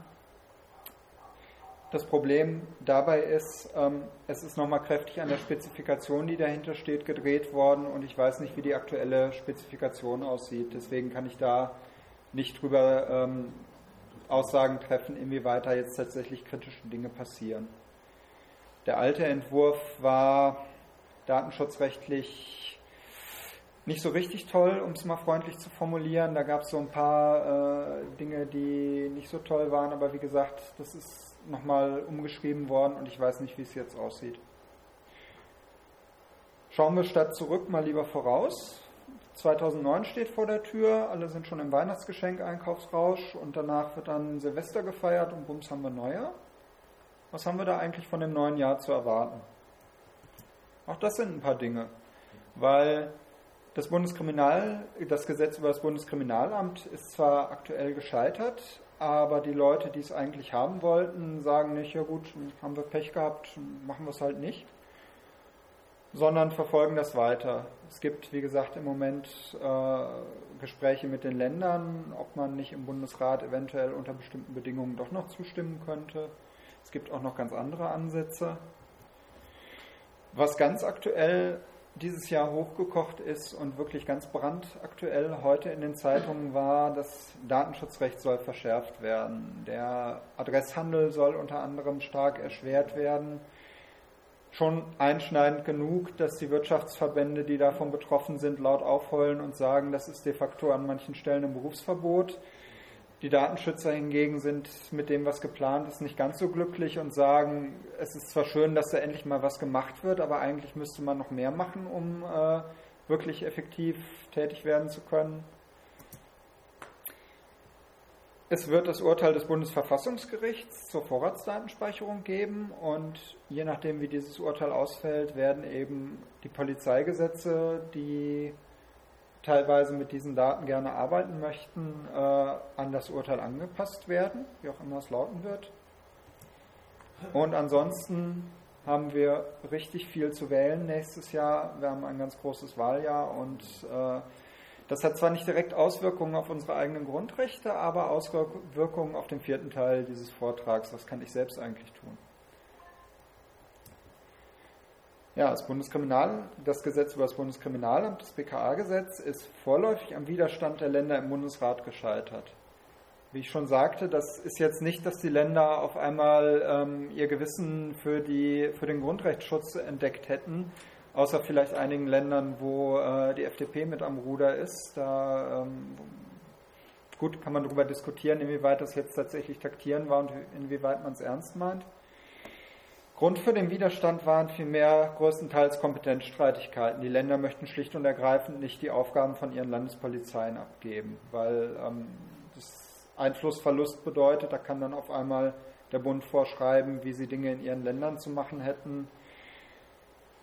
Es geht ein bisschen auch ums Geld, weil wenn Aufgaben von den Landespolizeien abgezogen werden, dann ähm, kann man natürlich weniger rechtfertigen, dass da, äh, dass da Geld äh, investiert werden muss, beziehungsweise man kann schlechter sagen, wir möchten bestimmte Dinge tun, wir brauchen Geld aus dem Länderfinanzausgleich, damit wir eine schlagkräftige Polizei haben können. Also es waren weniger Bedenken an der Grundrechtsfront, sondern mehr ein, wir möchten jetzt nichts hergeben von dem, was wir schon haben. Polizei ist grundsätzlich Ländersache und das soll sie auch bleiben. Das BKA-Gesetz wird vom Innenministerium weiter verfolgt, also zumindest erstmal bis zum Jahresende. Ähm, der Herr Schäuble hat in einem Interview wohl schon mal verkündet, wenn es nicht bis zum 31.12. verabschiedet würde, dann könnte man es eigentlich auch gleich bleiben lassen und dann sich beeilt zu versichern, dass Deutschland dadurch aber nicht weiter unsicher, nicht unsicherer werden würde. Stellt sich zwanglos die Frage, ja, brauchen wir das Gesetz denn eigentlich, wenn wir auch so schon eigentlich recht sicher sind? Eine zweite Flanke, die äh, aufgemacht worden ist, wie, ist. Wie, wie gründet er das dann, wenn er sagt, es würde nicht um Sicherheit eigentlich gehen? Ich habe es nicht verstanden, muss ich ganz ehrlich sagen. ich ich habe seine Argumentation an dem Punkt äh, absolut nicht verstanden. Einerseits sagt er, wir brauchen unbedingt ganz dringend das äh, BKA-Gesetz in der neuen Form, damit wir uns gegen den internationalen Terrorismus behaupten können. Und andererseits sagt er, wenn wir es nicht bekommen, dann ähm, geht es aber eigentlich auch so, wie es bislang gelaufen ist, ganz gut. Also ähm, das hat sich mir nicht erschlossen. Vielleicht kann, mich, kann mir da jemand äh, weiterhelfen, aber ähm, ich muss da passen. Ja, man macht halt eine neue Flanke auf. Das ist sehr beliebt, wenn man Gesetze auf nationaler Ebene nicht durchbekommt. Dann wendet man sich an den Prügelknaben, nämlich an die EU. Man versucht eben die Vorschriften, die man auf nationaler Ebene nicht durchbekommen hat, in eine EU-Richtlinie zu greifen, äh, zu gießen, die dann verpflichtend von den jeweiligen Staaten umgesetzt werden muss. Dann kann man ganz freundlich lächeln und sagen, ja, wir hätten ja gerne darauf verzichtet, aber die böse, böse EU aus Brüssel, die zwingt uns jetzt leider dazu, unser Gesetz anzupassen. Es ist eine sehr beliebte Taktik. Es gibt noch keinen konkreten Entwurf, aber es wurde in der Presse eben auch schon äh, verlautbart, dass man im Zweifel dann halt drüber nachdenken müsse, ob man nicht im Einklang mit den äh, anderen EU-Staaten da zu einer gemeinsamen Regelung käme. Es wäre ja auch viel sicherer, wenn die gesamte EU da äh, auf einem Level arbeiten würde. Hat man sich dann beeilt nachzuschieben. Egal was passiert, wenn das Gesetz verabschiedet wird, ist mit Sicherheit eine Verfassungsbeschwerde zu erwarten. Das werden wieder, ich bin versucht zu sagen, die üblichen Verdächtigen sein, unter anderem der Herr Hirsch, äh, der da sehr rührig ist, äh, der Herr Baum, der früher mal Innenminister war, ähm, eventuell noch die Frau Leuthauser-Schnarrenberger, die hat bislang jedenfalls solche Klagen immer unterstützt. Ob sie das jetzt noch tut, wenn sie in Bayern politisch am Ruder ist, werden wir mal sehen. Es bleibt also spannend, egal was passiert. Ähm, es wird auf alle Fälle geklagt werden, wenn es nicht vor dem Bundesverfassungsgericht geht, wenn es also tatsächlich auf EU-Ebene kommen wird, dann vor den entsprechenden Gerichten der äh, Europäischen EU, äh, Europäischen Union. Ja, was noch? zu erwarten ist, was heute schon groß in den Zeitungen zu lesen und im Radio zu hören war. Das Datenschutzrecht soll verschärft werden. Sehr viele Leute sagen endlich. Gott sei Dank ist da endlich mal jemand aufgewacht. Es hat auch nur gebraucht, dass eben die Telekom peinlich berührt mitteilen musste, dass man leider da mit Daten etwas sehr offenherzig umgegangen ist und dass man vielleicht nicht alle privaten Callcenter genau kontrolliert hat und dass da vielleicht auch Gespräche aufgezeichnet worden sind, die so eigentlich nicht hätten aufgezeichnet werden dürfen. Dass dann mal so eben 21 Millionen Datensätze mit Bankverbindungen in der Gegend rumflattern, wo keiner so genau weiß, wo die eigentlich hergekommen sind. Ich kann nur jedem empfehlen, in den nächsten Monaten sein Konto sehr genau zu beobachten. Und äh, falls da irgendwelche Lastschriften auftauchen, von denen man nicht weiß, wo sie herkommen, äh, man kann bei jeder Bank äh, innerhalb von sechs Wochen nach der Abbuchung das ohne jeden Stress zurückgeben. Auch darüber hinaus noch, aber äh, innerhalb der ersten sechs Wochen macht wirklich niemand Stress. Es lohnt sich also wenigstens einmal im Monat auf seinen Kontoauszug zu gucken und zu schauen, ist, da alle, ist das, was darunter gegangen ist, auch tatsächlich das, was darunter gehen sollte. Ähm, der umgekehrte Fall taucht, kommt eher selten vor, dass da auf einmal plötzliche Überweisungen sind, von denen man nicht weiß, wo sie herkommen. Ob man sich dann beschweren mag, äh, ist jedem selbst überlassen. Die Problematik ist, ähm, das vorhandene Datenschutzrecht ist zwar im Verhältnis zu anderen Ländern schon recht gut, aber an vielen Stellen einfach nicht gut genug. Es, die Kontrolle ist ähm, schwierig. Das hat jetzt nicht nur mit der Gesetzeslage zu tun, sondern das hat vor allem auch damit zu tun, dass die Datenschutzkontrolleure ähm, finanziell und personell ganz schlecht ausgestattet sind und schlicht und ergreifend selbst in Ländern, wo sie es dürfen, äh, keine Kontrollen machen können. Teilweise machen sie auch schlicht und ergreifend keine, teilweise ist das nicht vorgesehen. Also das Vorhandene bietet keinen Schutz für den Einzelnen. Das ist ein Vorschlag, erstmal um den Handel mit den Adressdaten äh, einzudämmen. Das ist eigentlich das, was so am kritischsten empfunden wird. Es soll generell ein Opt-in bei der Adressweitergabe geben. Das heißt, ich muss ganz explizit bei jeder Weitergabe sagen, ja, du Firma X darf, darfst meinen Datensatz an die Firma Y weitergeben. Es sind in einigen Fällen Ausnahmeregelungen geplant, wo die Datenschützer sich kritisch räuspern und sagen, ähm, ja, ob das jetzt wirklich so in Ordnung ist, dass zum Beispiel Kirchen und religiöse Gemeinschaften äh, weiterhin offener mit Daten umgehen dürfen als jetzt eine private Firma, das sehen wir eigentlich ein bisschen anders. Hm? Ist umgekehrt. Ja, in Deutschland nicht, also sie sehen sich so, aber sie sind nicht anerkannt. Aber ja, halt, wo man halt auch nicht weiß, was passiert da eigentlich mit und teilweise äh, kriegt man halt auch Dinge von, äh, vom, äh, vom Diakonischen Werk zum Beispiel oder von der Caritas, die letzten Endes genauso Briefwerbung sind wie die äh, Briefwerbung vom Möbelhaus Meier. Mit einem anderen Hintergrund, aber letzten Endes ist es Werbung.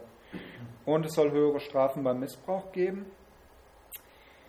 Es geht, wie gesagt, den Datenschützern nicht weit genug. Die sagen, was eigentlich fehlt, ist eine verpflichtende Kennzeichnung, wo kommt der Datensatz ursprünglich mal her, weil wenn das Kind in den Brunnen gefallen ist, wenn ich auf einmal Post von irgendwelchen Losverkäufern kriege, kann ich ja nicht mehr nachvollziehen, wo kommt mein Datensatz eigentlich her.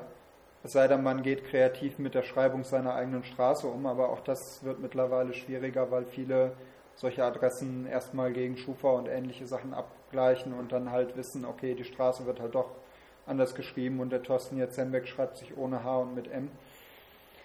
Ähm, es geht uns nicht weit genug. Wir möchten gerne, dass verpflichtend gekennzeichnet wird, äh, wo, äh, wo, die Daten ursprünglich mal herkommen, damit man den eben packen kann und sagen kann, du hast da was gemacht, was du nicht durftest. Es ist auch eine relativ lange Übergangsregelung von drei Jahren vorgesehen äh, oder in der Diskussion, äh, bis diese neuen Vorgaben implementiert sein müssen kann man sich darüber streiten. Drei Jahre sind halt nochmal drei Jahre, wo eben wieder Daten irgendwo durch die Gegend vagabundieren. Andererseits muss man auch äh, berücksichtigen, jemand, der jetzt halt davon lebt, dass er Adressbestände hat. Jemand, der ein Callcenter zum Beispiel betreibt, das ist ja nicht verboten, auch wenn es äh, für den einzelnen Betroffenen mitunter unangenehm ist, angerufen zu werden der kann jetzt nicht von heute auf morgen sagen, oh, ich darf meine Daten gar nicht mehr nutzen, weil ich nicht äh, klären kann, wo ich sie her habe und ob ich sie überhaupt haben darf. Ich mache jetzt erstmal meine Bude zu. Da muss man schon irgendwo einen Konsens finden. Es wird auf einen Kompromiss rauslaufen, ob es jetzt tatsächlich bei den drei Jahren, die ich persönlich auch für ein bisschen sehr lang halte, äh, bleiben wird. Schauen wir mal. Die Wirtschaft ist, wie zu erwarten ist, nicht besonders begeistert darüber, äh, dass da jetzt ihre schönen Datentauschringe gesprengt werden sollen, hat im Moment aber noch ganz andere Sorgen und ist eben durch äh, die Missbrauchsfälle, die es da gegeben hat, sehr stark unter Feuer. Das heißt, ich sehe da durchaus die Perspektive, dass da eine Verschärfung des Rechtes durchkommen wird. In welcher Form genau, müssen wir mal gucken. Aber so wie es bisher gelaufen ist, weiter halte ich für eher unwahrscheinlich.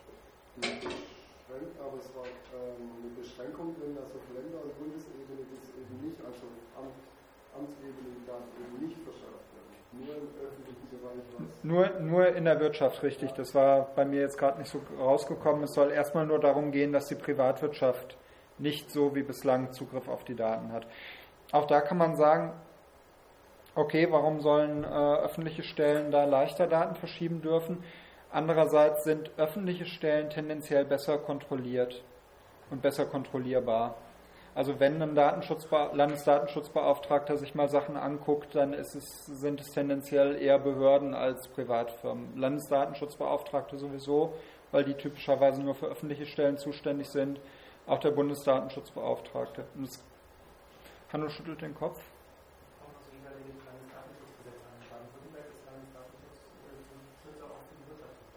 Okay, das, ich kann das aus Nordrhein-Westfalen, da waren es tatsächlich nur öffentliche Stellen. In Baden-Württemberg ist die Landesbehörde für den Datenschutz, die Privatwirtschaft kontrolliert beim Innenministerium eines. Mhm. Aber der Landesdatenschützer halt äh, soweit ist quasi für beide Stellen zuständig. Der LFD ist eine eigene Behörde, die auch dem Innenministerium unterstellt ist, aber eigenständig ist und der LFD und seine Mitarbeiter kontrollieren ausschließlich Behörden. Ja. Gut, es, es gibt auf, es gibt aber in Baden-Württemberg, wie ich jetzt gelernt habe, auch auf Landesebene eine Kontrolle der Wirtschaft. Äh, ansonsten, also ich ich habe es halt in Nordrhein-Westfalen gelernt, weil ich in Nordrhein-Westfalen studiert habe und da ist es tatsächlich so, dass der Landesbeauftragte für den Datenschutz nur für Datenverarbeitung im öffentlichen Bereich zuständig ist und äh, Datenverarbeitung in der also im, im Bereich von Behörden und öffentlichen Dienststellen und äh, im Bereich der äh, privaten Wirtschaft äh, eine Zuständigkeit über das Bundesdatenschutzgesetz, dann über den Bundesdatenschutzbeauftragten typischerweise besteht. Aber auch das kann jedes Land einzeln regeln. Schauen wir mal, was sich da ergibt. Das ist, da stehen wir ganz am Anfang der Diskussion, aber die Ansätze, die bislang auch von staatlicher Seite kommen, von Regierungsseite kommen, sind äh, sehr vielversprechend. Da ist anscheinend endlich mal jemand aufgewacht. Vielleicht hat auch jemand Angst, dass er nächstes Jahr nicht wiedergewählt wird, wenn er da jetzt sagt, er keine Panik und wir haben alles im Griff. Ähm, es scheint aber auf alle Fälle was zu passieren und ausnahmsweise mal von einer Richtung, die tatsächlich auch was beeinflussen kann. Ja, wie schon bei der Vorratsdatenspeicherung vorhin erwähnt, Nächstes Jahr ist das Urteil fällig und zwar irgendwann voraussichtlich im April 2009. Das ergibt sich zum einen daraus äh, aus den Fristen von der mündlichen Verhandlung äh, bis zum Urteil. Das soll innerhalb von sechs Monaten nach der mündlichen Verhandlung fallen. Das wäre Ende April. Zum anderen ergibt es sich daraus, dass eben die einstweilige Anordnung bis zum 27. April, längstens aber bis zum Urteil verlängert worden ist und dass zum 1. April nochmal ein neuer Bericht vorliegen muss. Also bis zum April kann man sich nochmal ausruhen und äh, danach wird es dann wieder spannend und es lohnt sich, äh, den RSS-Feed vom Bundesverfassungsgericht im Auge zu behalten. Ja, ungläubige staunen, aber das Bundesverfassungsgericht hat tatsächlich einen RSS-Feed. Ist lesbar? Ja, das ist, äh, es gibt einen für Pressemitteilungen, der ist lesbar, und es gibt einen für Urteile, der ist für Nichtjuristen vielleicht nicht ganz so lesbar. Gibt es eigentlich noch mehr, die Ausnahmen haben außer die British Telecom? Kann man sich da irgendwie anschließen? es ist, die Ausnahmen sind ähm, gewesen, dass äh, Telekommunikationsanbieter vor, dem, äh, vor ihren jeweils äh, zuständigen ordentlichen Gerichten, Verwaltungsgerichten geklagt haben und gesagt haben, es belastet uns unverhältnismäßig, dass wir jetzt Geld in die Hand nehmen müssen, um das zu implementieren und wir kriegen da aber nichts erstattet. Prinzipiell kann natürlich jeder, der eben unter diesem Paragraphen fällt, vor sein örtliches Verwaltungsgericht ziehen und sagen, ja, ich bin auch betroffen, ich müsste jetzt auch Geld in die Hand nehmen und äh, es belastet mich. Ich schätze, es wird nicht mehr allzu lange gehen, weil in der Diskussion ist, dass tatsächlich äh, die Telekommunikationsanbieter für das, was sie ausgeben, entschädigt werden müssen. Und in dem Moment fallen diese ganzen Ausnahmeregelungen, die sich aufs Geld stützen, halt weg. Die Verwaltungsgerichte haben auch gesagt, solange es keine Entschädigungszahlungen gibt, muss, gespeichert, muss nicht gespeichert werden. Sobald ihr Geld kriegt, seid ihr dran. Der Ausgang ist äh, naturgemäß schwer vorhersehbar. Meine Glaskugel ist seit Jahren in Reparatur, also ich bin da auch nicht schlauer als der Durchschnitt der Bevölkerung. Ähm, es wird aber vermutlich nicht auf ein einfaches Durchwinken der Regelung hinauslaufen, sonst hätte sich das Bundesverfassungsgericht nämlich die einstweiligen Anordnungen gespart. Einstweilige Anordnungen in einem Gerichtsverfahren, das ist in jedem Gerichtsverfahren so, ähm, macht man nur dann, äh, äh, erlässt man nur dann, äh, wenn zum einen absehbar ist, dass der Kläger tatsächlich eine Chance hat, mit dem, was er klagt, auch durchzukommen. und zum anderen ihn der Zustand bis dahin unverhältnismäßig belasten würde. Und ähm, wenn das Bundesverfassungsgericht von Anfang an gesagt hätte, ja, wieso klagt ihr eigentlich, das ist ja alles völlig unproblematisch, hätte es vielleicht die Klage gar nicht erst zur Entscheidung angenommen, hätte aber mit Sicherheit keine einstweilige Anordnung erlassen, die gesagt hat, ihr dürft jetzt aber nur unter ganz bestimmten einengenden Voraussetzungen auf die Sachen zugreifen und ihr müsst mir bitte eine Statistik erstellen, wie oft ihr das eigentlich macht. Was nach dem Urteil auf alle Fälle passieren wird, egal wie es ausgeht, ähm, die Polizeigesetze der jeweiligen Länder werden an das Urteil angepasst werden, weil man kann auch nach 113a TKG nicht einfach so auf die Daten zugreifen, sondern man braucht eine, im jeweiligen Landesrecht, im jeweiligen Polizeirecht eine Zugriffsnorm, die sich eben auf dieses Telekommunikationsgesetz beruft. Da könnte man jetzt natürlich hingehen und äh, dem Landesgesetzgeber sagen, möchtest du das wirklich machen oder möchtest du eventuell, auch wenn die Vorratsdaten gespeichert werden, nicht darauf verzichten, bei allem und jedem darauf zuzugreifen. Das ist also nochmal ein Punkt, der akut wird, wenn das Urteil gefallen ist und wenn wir eben wissen, was in dem Urteil tatsächlich drin steht. Wenn ich jetzt vielleicht doch mal meine persönliche Glaskugel rausholen darf, nach allem, was ich bislang über das Verfahren gehört und gelesen habe, rechne ich persönlich damit, dass die Speicherung nicht komplett gekippt wird, sondern dass der Zugriff stark reglementiert wird, in etwa so, wie es jetzt schon in den einstweiligen Anordnungen ist, also nur bei den besonders schweren Straftaten nach 100a StPO und mit Richtervorbehalt. Und auf alle Fälle, dass die Speichernden für ihre Kosten entschädigt werden müssen in irgendeiner Form. Aber das ist meine persönliche Meinung. Es gibt Leute, mit denen ich mich unterhalte, die haben da eine andere Meinung und sagen, ja, das ist doch ganz offensichtlich komplett verfassungswidrig und das wird Karlsruhe ja wohl kippen. Es gibt Leute, die sagen, wo ist da eigentlich das Problem? Ähm, das ist doch auch so, der Zugriff unter Richtervorbehalt. Äh, was ist da? Wir sehen da überhaupt nicht, dass da irgendwas eingeschränkt werden müsste. Warten wir mal ab, was im April passiert.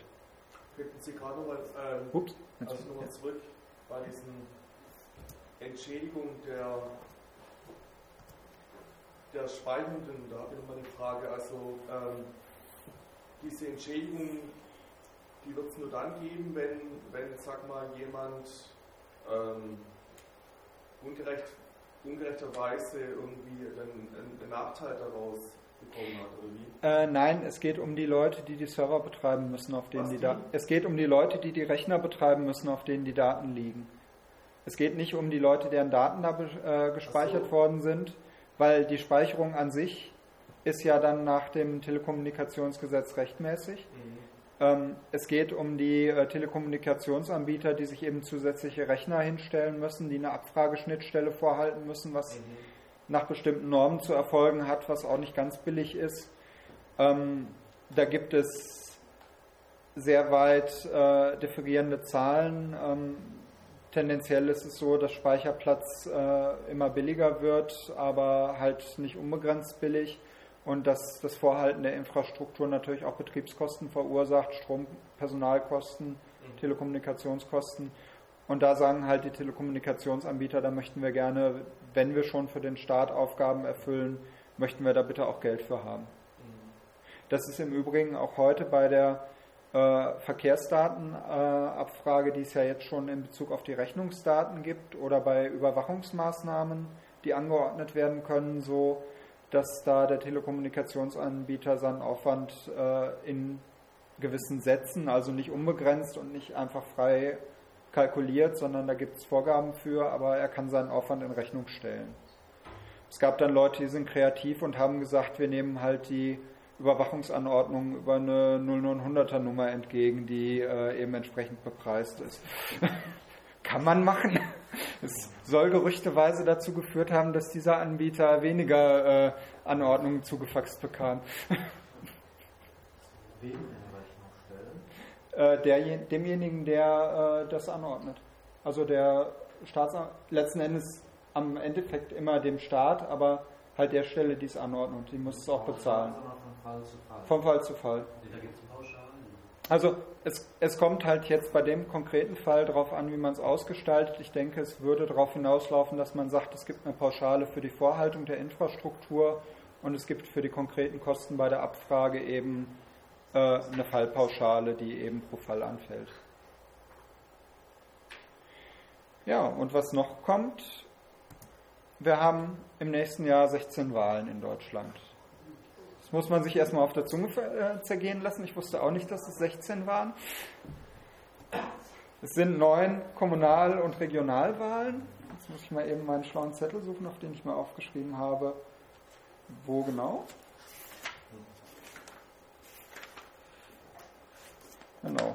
Es gibt Kommunal- und Regionalwahlen in Baden-Württemberg, Mecklenburg-Vorpommern, Nordrhein-Westfalen, Rheinland-Pfalz, im Saarland, in Sachsen, in Sachsen-Anhalt, in Thüringen und in Baden-Württemberg gibt es noch eine Regionalwahl für die Region Stuttgart. Es gibt fünf Landtagswahlen.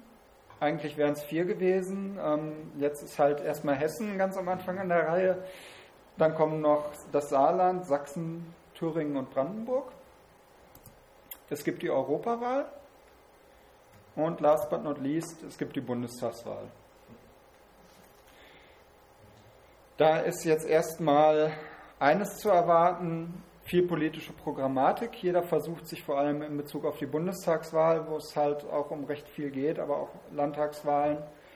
Kommunalwahlen sind, haben da eher andere Regeln, weil es da eher um Sachen vor Ort geht, ähm, in Position zu bringen und eben seine eigene Parteiposition möglichst programmatisch hinaus, äh, herauszuarbeiten. Das führt erfahrungsgemäß zu viel bunt bedrucktem Papier und äh, viel heißer Luft in allen Medien, wo jeder Parteivorsitzende sagt, was er denn machen würde, wenn er denn machen könnte.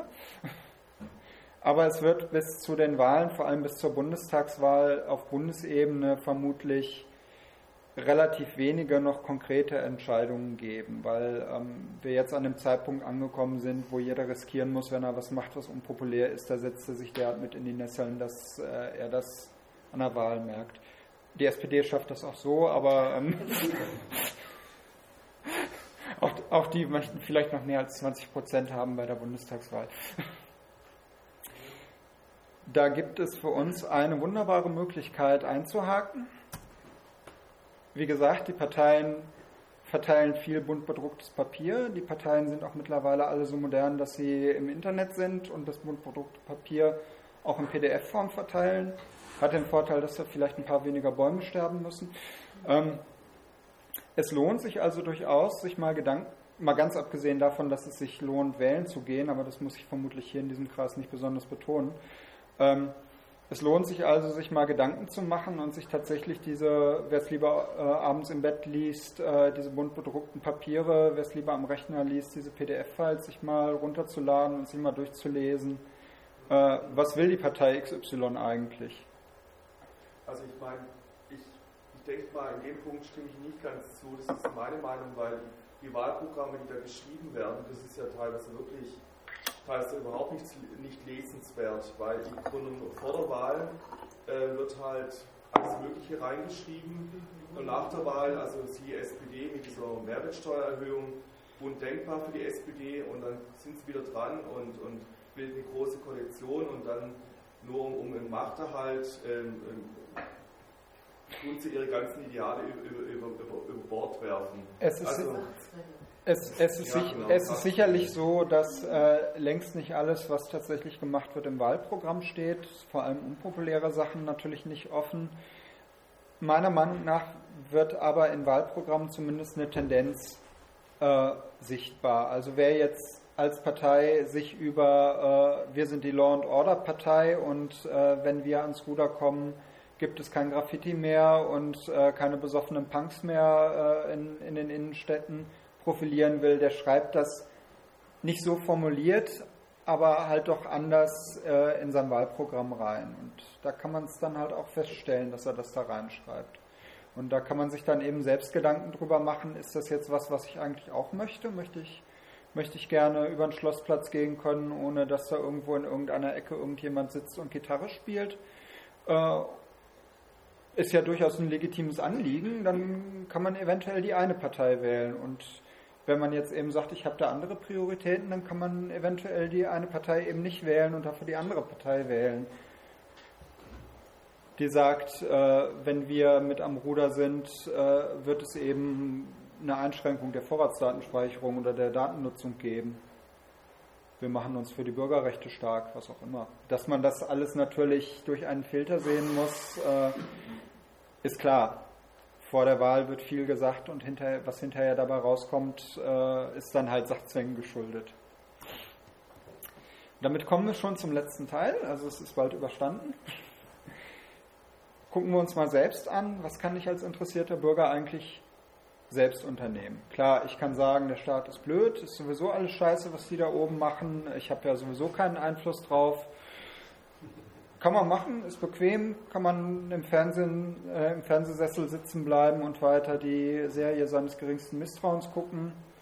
Aber man kann vielleicht auch noch andere Dinge machen. Da gibt es einmal den klassischen Massenprotest. Habe ich, hab ich bewusst äh, an den Anfang gestellt. Ist halt schön sichtbar, ist halt schön laut, hat vielleicht auch Nachteile. Es gibt was, das nenne ich mal Lobbyarbeit 2.0. Einzelaufklärung. Was das ist, werde ich gleich noch sagen. Und meiner Erfahrung nach hat es durchaus einen Effekt. Man kann seine Meinung durch Veröffentlichungen äußern. Das ist heutzutage so einfach wie eigentlich äh, kaum in der Geschichte. Es ist eher das Problem, dass man irgendwo aus dem Rauschen rausstechen muss.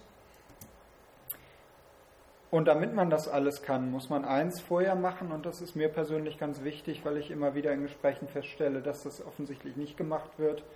Man muss sich vorher erstmal informieren. Man muss sich erstmal selbst schlau machen.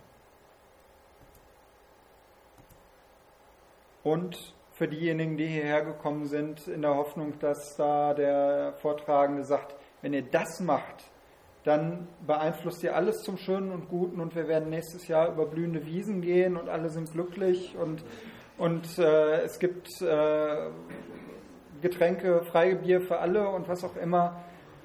Die muss ich enttäuschen. Es gibt meiner Erfahrung nach keine einfache, bequeme Patentlösung, die auf einen Schlag alles idealerweise zum Guten verändert an der Gesellschaft zu arbeiten. Letzten Endes ist es das, was man damit tun muss. Das ist eine Sisyphus-Arbeit. Und der Stein wird immer wieder runterrollen und man wird zwar Fortschritte haben, aber man wird eben auch immer wieder Rückschläge erleben. Man sollte es meiner Meinung nach trotzdem tun. Ja, Massenprotest. Das, was man kennt, wenn man Fernsehen guckt oder ab und an auch mal, wenn man zum richtigen Zeitpunkt am richtigen Ort ist, sind Großdemonstrationen. Das ist ein tolles Mittel, weil damit erregt man erstmal Aufmerksamkeit. Wenn da irgendwie so mehrere tausend Leute sich irgendwo durch eine Innenstadt bewegen und äh, Transparente dabei haben und äh, Dinge laut rufen, da fällt man mit auf. Da fällt man nicht nur bei den Bürgern auf, da fällt man auch bei den Medien auf. Idealerweise schafft man es in einen äh, 90 Sekunden Bericht in die Tagesschau. Das ist schon relativ viel. Deswegen auch mein Aber. Man sollte sich nicht vertun, damit man sowas tatsächlich auf die Beine stellen kann, egal in welcher Größe. Das ist Aufwand, man steckt da unglaublich viel Zeit rein, nach dem, was ich von dritter Seite mitbekomme, so am Rande. Ich habe selbst noch keine Großdemo mitorganisiert und man steckt vor allem auch Geld rein. Und für bleibenden Eindruck ist wirklich eine hohe Teilnehmerzahl erforderlich. Mein persönliches Negativbeispiel im Sinne von, das erregt nicht nur keine Aufmerksamkeit, sondern wenn, dann ist es eher Mitleid, äh, sind die Leute, ich weiß nicht, ob es sie noch gibt, die äh, vor ein, zwei Jahren unverdrossen montagsabends vom Stuttgarter Rathaus gestanden haben und ihre Montagsdemonstration gegen Hartz IV durchgezogen haben. Die paar Male, wo ich da zur richtigen Zeit vorbeigekommen sind, war das irgendwie ein trauriges Häuflein von 20, 30 Leuten, die da in einer Ecke vorm Rathaus standen und sich gegenseitig bestätigt haben, wie, wie ungerecht äh, das dann ist. Und in einer Ecke stand ein Polizeiauto, ein normaler Streifenwagen mit zwei sich eher langweilenden Polizisten, die das Ganze beobachtet haben. Und ansonsten gingen die Menschen halt vorbei und haben es ignoriert. Die stehen jetzt auf dem Schlossplatz. Das, sowas, sowas sorgt sicherlich äh, im eigenen Bauch so für das Gefühl, ich tue tatsächlich was, aber wenn man mal ganz offen und realistisch ist, ist die Wirkung, die man damit erzielt, doch eher äh, bei Null anzusiedeln und äh, verpufft ziemlich. Und äh, ein weiterer Punkt bei Großdemonstrationen ist, die haben, wenn sie die kritische Masse tatsächlich erreichen, eine Tendenz dazu, auch Leute anzuziehen, die man als Veranstalter jetzt vielleicht nicht unbedingt äh, auf seiner Demonstration haben möchte, die nämlich auf eine Demonstration nicht gehen, weil sie das Anliegen vertreten, sondern weil sie sich gerne mit der Polizei prügeln möchten und nur auf eine Gelegenheit dafür warten. Es ist, ist mir persönlich egal, ob der schwarze Block jetzt von, der, von links, von rechts, von oben, von unten, von was auch immer woher kommt. Ähm, das ist dem eigenen Anliegen nicht förderlich, wenn man dann zwar in der Tagesschau ist, aber im Wesentlichen deshalb in der Tagesschau ist, weil da ein paar Polizeiautos gebrannt haben und Steine geflogen sind. Das ist dann dem eigenen Anliegen, das man transportieren möchte, nicht so richtig förderlich. Und sowas zu vermeiden ist auch nicht ganz einfach. Fazit, es ist sicherlich was, was sich lohnt, wenn man tatsächlich die kritische Masse zusammenkriegt, aber man braucht schon einiges an Organisation, Vorlauf, äh, Zeit, Geld und auch Leuten, die sich da einbringen dahinter, damit es wirklich funktioniert. Ich gebe aber zu, wenn man selbst in so einer Demo mitläuft, hat man halt das Gefühl, ja, zum einen, man ist nicht alleine und zum anderen, man hat halt tatsächlich was gemacht. Das ist auch nicht ganz unwichtig.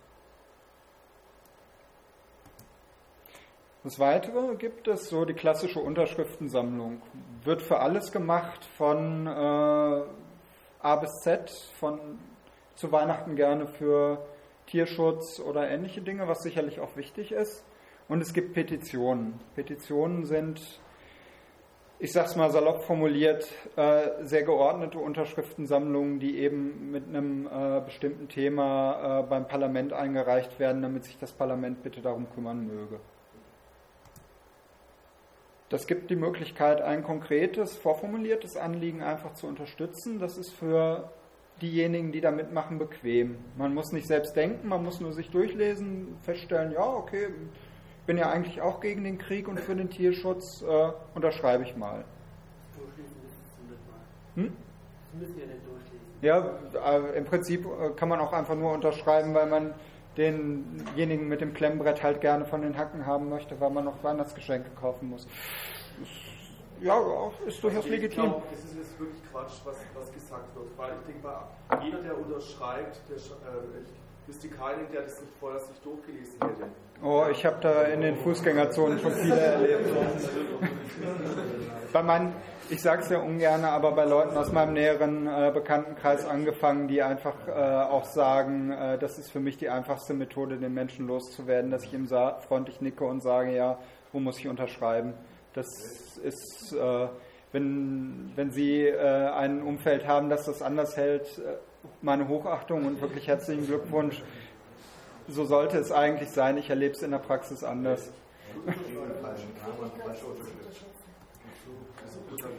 Was man nicht vergessen sollte, es ist eine der ganz wenigen Möglichkeiten, die es in Deutschland gibt, äh, wirklich auf kommunaler und auch auf Landesebene Dinge direkt zu beeinflussen. Man kann nämlich die Kommunalparlamente und die Landesparlamente in den meisten Bundesländern äh, dazu zwingen, sich mit Dingen zu befassen. In Baden-Württemberg ist das das Bürgerbegehren nach 21 Gemeindeordnung, das den jeweiligen Gemeinderat dazu zwingt, sich mit einem vorformulierten konkreten Begehren zu befassen. Und wenn der Gemeinderat dem nicht zustimmt, kann man darüber einen Bürgerentscheid, also eine Volksabstimmung letzten Endes erzwingen. Auf Landesebene gibt es das auch. Da äh, heißt das Volksbegehren und steht in Artikel 59 der Verfassung. Die Hürde ist da nicht ganz niedrig beim Bürgerbegehren. 10 Prozent der Bürger einer Gemeinde. Das ist allerdings ein bisschen gedeckelt. Also ähm, je größer die, die Stadt wird, desto äh, weniger prozentual muss man tatsächlich bringen, weil sonst wäre es in einer Stadt wie Stuttgart zum Beispiel ziemlich schwierig, tatsächlich ein Bürgerbegehren durchzubekommen. Äh, auf Landesebene muss ein Sechstel der Wahlberechtigten des Landes unterschreiben. Das ist schon relativ viel. Das, ich weiß nicht, ob es in Baden-Württemberg schon mal ein äh, erfolgreiches Volksbegehren gegeben hat. Von erfolgreichen Bürgerbegehren äh, weiß ich schon.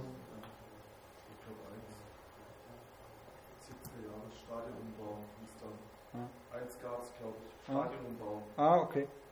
Also äh, auf Landesebene ist das relativ selten, zumal in großen Flächenländern, die viel Bevölkerung haben, weil da ist es halt wirklich schwierig, ein Sechstel der Wahlberechtigten hinzukriegen.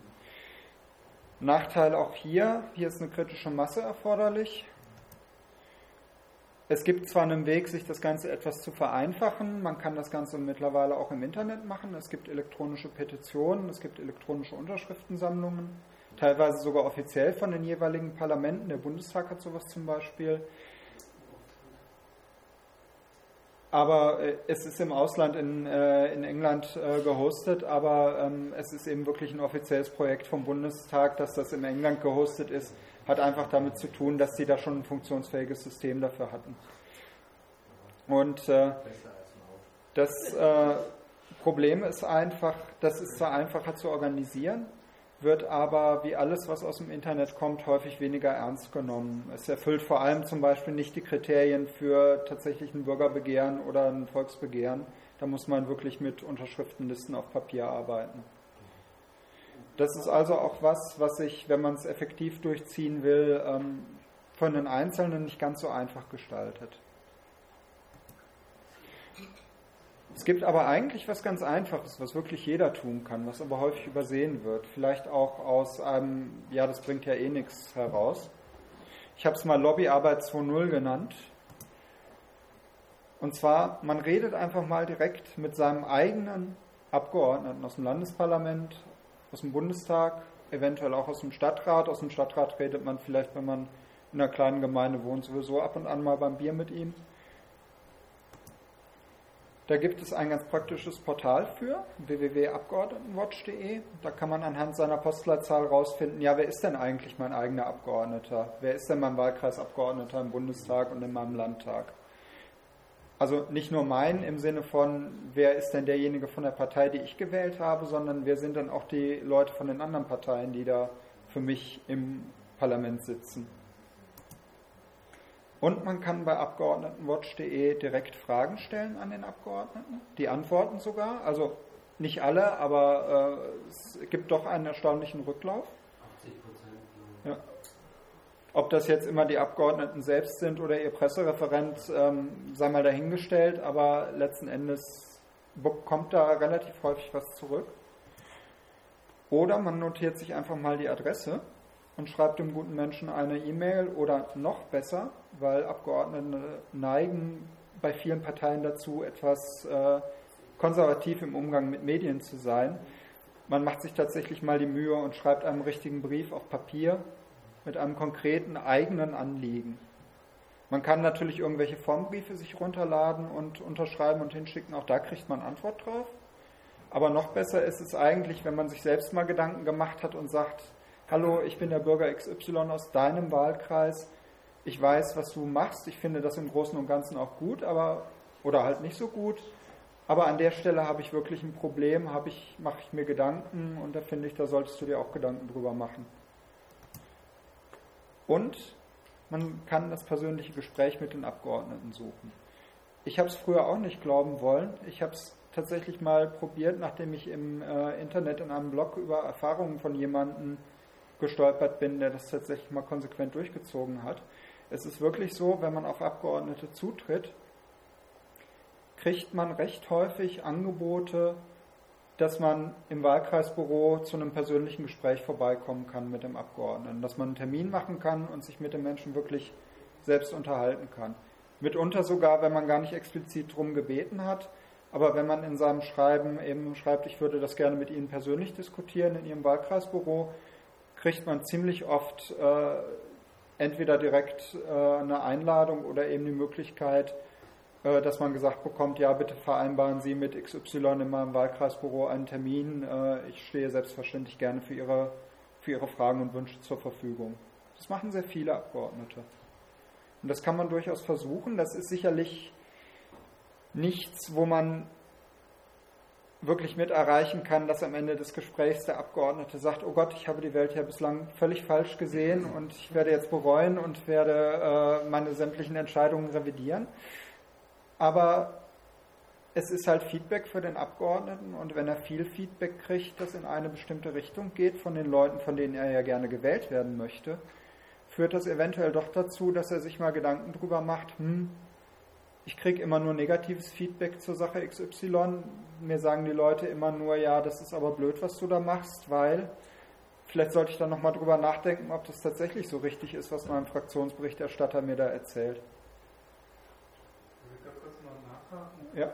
Bringt es jetzt auch etwas, äh, nehmen wir mal an, äh, ich spreche jetzt meinen Abgeordneten an für den Bundestag aus Stuttgart, aber der äh, hat jetzt mit äh, unserem Thema hier gar nichts am Hut. Der macht also mehr Familienpolitik als jetzt zum Beispiel äh, Datenschutz.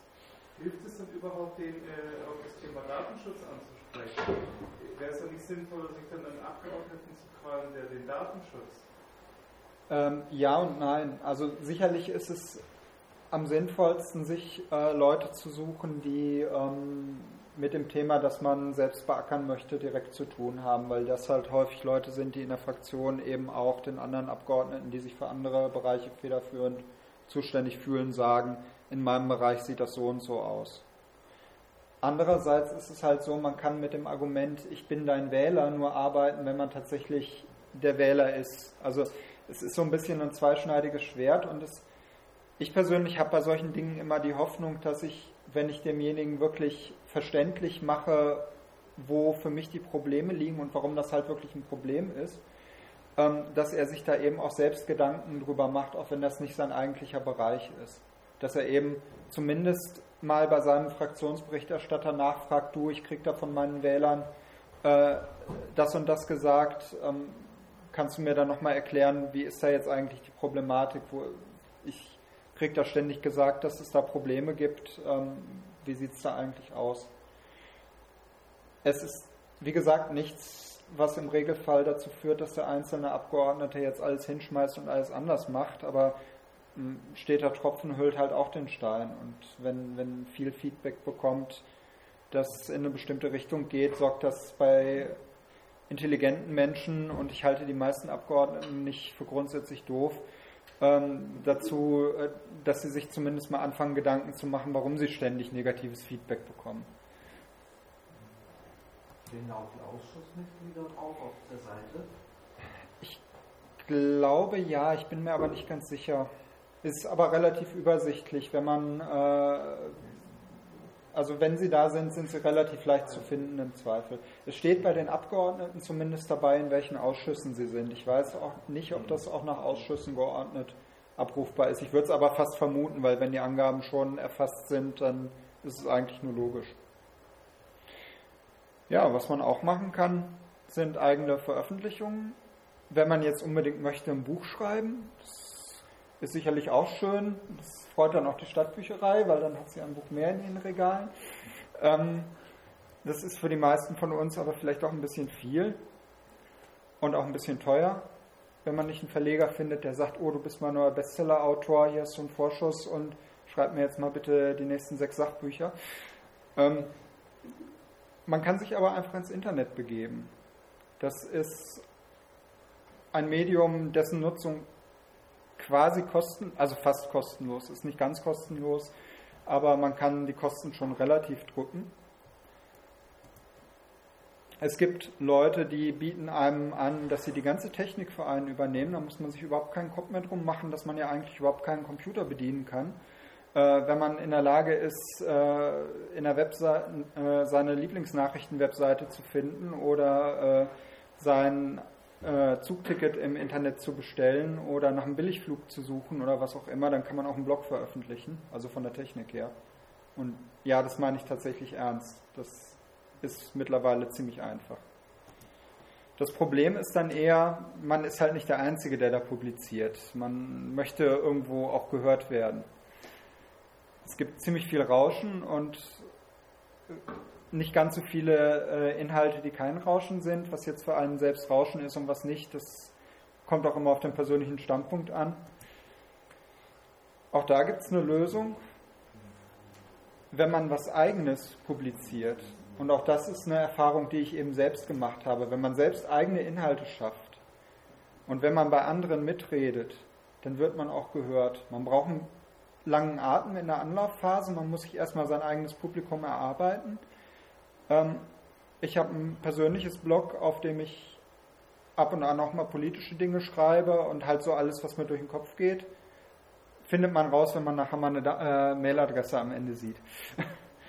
ähm, und ich habe, ähm, obwohl ich schon durch nicht besonders regelmäßig blogge und auch schon mal Phasen von Wochen habe, wo eben gar nichts Neues passiert, selbst ich habe so meine 40, 50, 60 Stammleser pro Tag die ich eben aus meinen Webstatistiken sehe, dass sie eben wirklich jeden Tag kommen und das lesen. Und ich werde ab und an mal verlinkt und ich werde gelegentlich auch mal auf Blogs verlinkt, die eben nicht 40, 50, 60 Stammleser haben, sondern die eine vierstellige Stammleserzahl haben. Das merke ich dann daran, dass mein Webserver langsam wird. und äh, wenn selbst ich das schaffe, der sich der das halt aus Spaß an der Freude macht und der sich jetzt äh, über bei anderen Mitreden nicht besonders äh, bemüht, das irgendwo an die große Glocke zu hängen, dann ist das für jeden anderen äh, meiner Überzeugung nach auch machbar. Und wenn man jetzt wirklich sagt, ich möchte mir da jetzt nicht bloggen, weil ich halt irgendwas schreiben möchte, was mir gerade durch den Kopf geht, sondern ich hab, bin auf einer Mission und ich möchte das gerne möglichst weit verbreiten, dann schafft man auch mehr als 40, 50, 60 Leser am Tag. Wichtig ist halt, dass man wirklich was Eigenes publiziert, dass man nicht zum hundertsten Mal äh, die Meldung seines Na Lieblingsnachrichtenportals abschreibt. Das kann man als Aufhänger benutzen, aber ähm, ich sag mal, Spiegel Online habe ich schon bei Spiegel Online gelesen und äh, die Taz habe ich schon in der Taz gelesen. Ähm, das muss ich jetzt nicht noch auf sechs Blogs äh, wieder gekaut bekommen, wenn da kein eigener Content mit bei ist. Und was man auf gar keinen Fall machen sollte, in anderen Blogs in der Kommentarfunktion einfach ohne eigenen Inhalt reinschreiben, hey, ich habe jetzt auch ein tolles Blog, besucht mich da mal auf XY. Das möchte man selbst auch nicht haben, dass die eigene äh, Plattform dafür benutzt wird, dass da andere ihren Müll abkippen.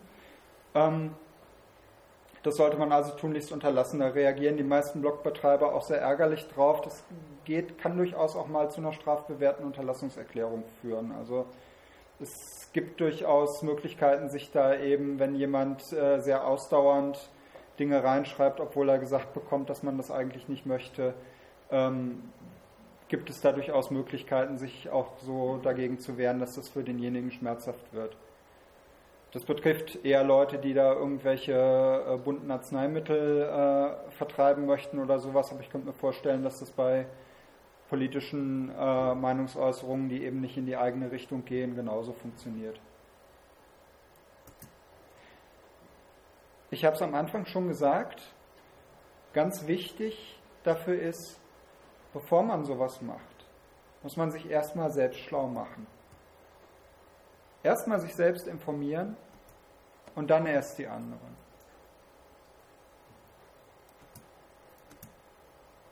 Das ist wichtig, weil wenn ich eine Meinung überzeugend vertreten will, dann muss ich erstmal selbst eine Meinung haben. Sonst komme ich nämlich unter Beschuss, wenn derjenige mir zuhört und dann Rückfragen stellt, weil er selbst nämlich ausnahmsweise auch mal mitdenkt.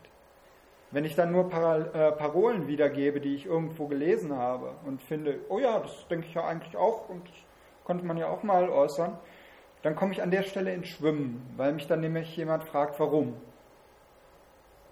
Und dann sitze ich da und denke mir, Mist, warum eigentlich? Das ist jetzt aber blöd, diese Frage, die kann ich gar nicht beantworten. Und äh, das ist dann suboptimal, wenn man sein Gegenüber von der, äh, von der Meinung überzeugen möchte, wenn man dann feststellt, äh, ich weiß eigentlich gar nicht, warum ich diese Meinung habe. Ich kann das nicht begründen, was ich da sage. Ich sage es halt einfach das funktioniert im Fernsehen, weil man da nicht direkt, äh, wenn man einen schlechten Interviewer hat, nicht direkt die Rückfrage vom, äh, vom Publikum bekommt. Aber ähm, zum Beispiel im Internet wird man in den Kommentaren Rückfragen bekommen, sag mal, warum denkst du eigentlich XY? Und das ist noch gut, wenn man dann solche Rückfragen bekommt. Schlecht ist es nämlich, wenn die Leute sich einfach denken, ach, das ist der Idiot, der schreibt ja zum hundertsten Mal das Gleiche, das langweilt mich, das nehme ich gar nicht mehr zur Kenntnis. Dumm gelaufen. Das ist eigentlich nicht das, was man wollte. Noch peinlicher ist es, wenn man selbst nicht recherchiert hat wenn man wunderschön begründet und das gegen, der Gegenüber einem dann die Statistik vor die Nase legt und sagt, ist ja schön, was du mir erzählt hast, aber das Statistische Bundesamt sagt das äh, genau anders. Oder ist ja schön, dass du mir da was erzählt hast, aber hier in diesem Gesetz steht es eigentlich ganz anders drin. Auch das ist ein bisschen peinlich und sorgt nicht unbedingt dafür, dass die eigene äh, Meinung äh, jetzt bei ihm ins Gehirn einsickert als etwas, über das man sich mal Gedanken machen müsste. Sollte man also auch nicht tun. Informieren gut und schön. Wo? Erstmal gibt es die Medien als Sekundärquelle. Also Medien ist alles. Vom Radio über Fernsehen, über Zeitung, über Internet, über Bücher, alles, was man so haben kann. Besonders beliebt bei Leuten, die im Internet Sachen schreiben, sind Sachen, die auch im Internet sind. Das ist irgendwo nachvollziehbar, ist einfach drauf zu verlinken. Man sollte aber bitte nicht nur an dem Lieblings-Online-Ticker oder am äh, Lieblingsverschwörungsblog äh, kleben und sich denken, oh, der XY aus äh, B schreibt das ja. Da muss ja wohl was dran sein. Das kann ich eigentlich auch mal schreiben. Es hat gewisse Vorteile, wenn man da mal über den eigenen Tellerrand schaut und äh, da auch mal selbst recherchiert und vielleicht auch mal äh, auf Seiten recherchiert, die einem jetzt politisch nicht so nahe stehen und mal guckt, was schreiben die eigentlich über die Sache. Es hilft vor allem auch ungemein, wenn man bei Dingen mal ins Ausland guckt, weil viele Dinge in ausländischen Medien komplett anders ankommen. Das hat damit zu tun, dass im Ausland häufig auch andere kulturelle Hintergründe herrschen, auch andere Verfassungshintergründe herrschen in, in Amerika wird zum Beispiel äh, Freedom of Speech sehr hoch gehalten und ist praktisch nicht einzuschränken.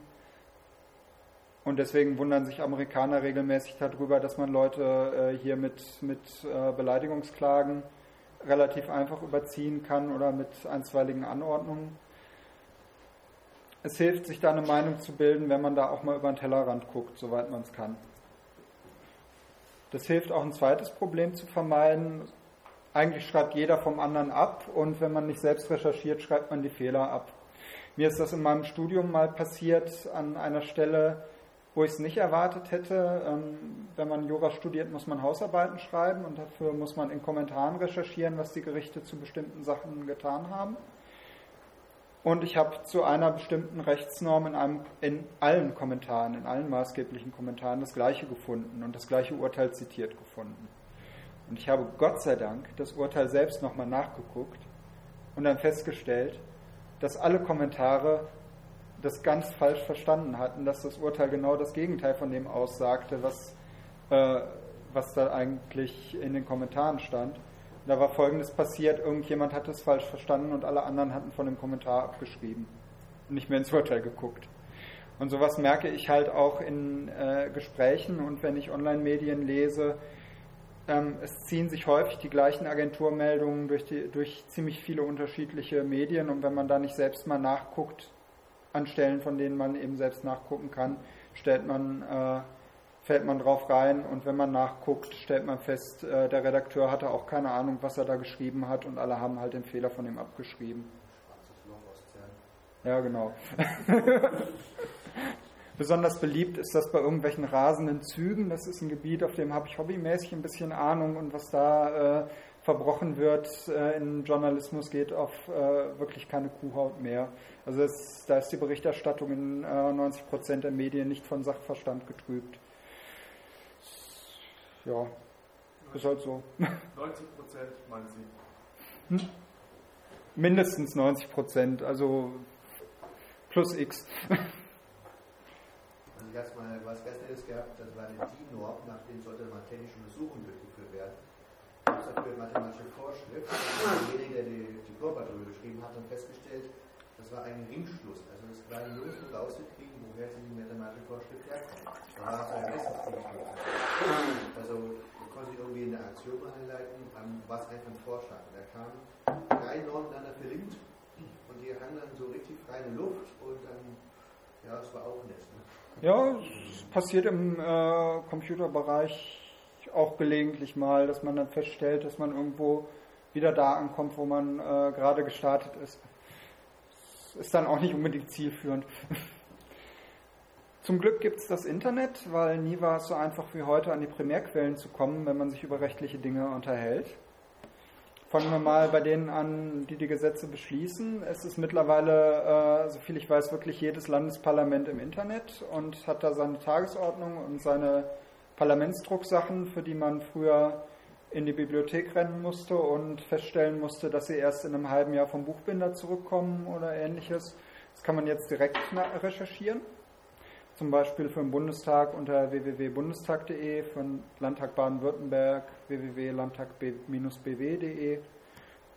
Im Zweifel mal Landtag, Bundesland äh, in die Suchmaschine seiner Wahl eingeben und äh, da fällt es dann schon raus.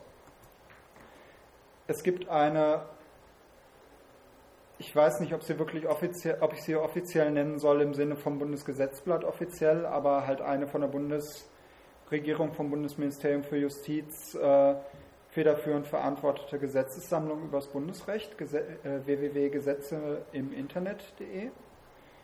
Das wird von der äh, Juris GmbH technisch gemacht und das sind die, die auch äh, eigentlich eine der Standardrechtsdatenbanken hosten, die also wirklich Ahnung davon haben, wie man sowas macht.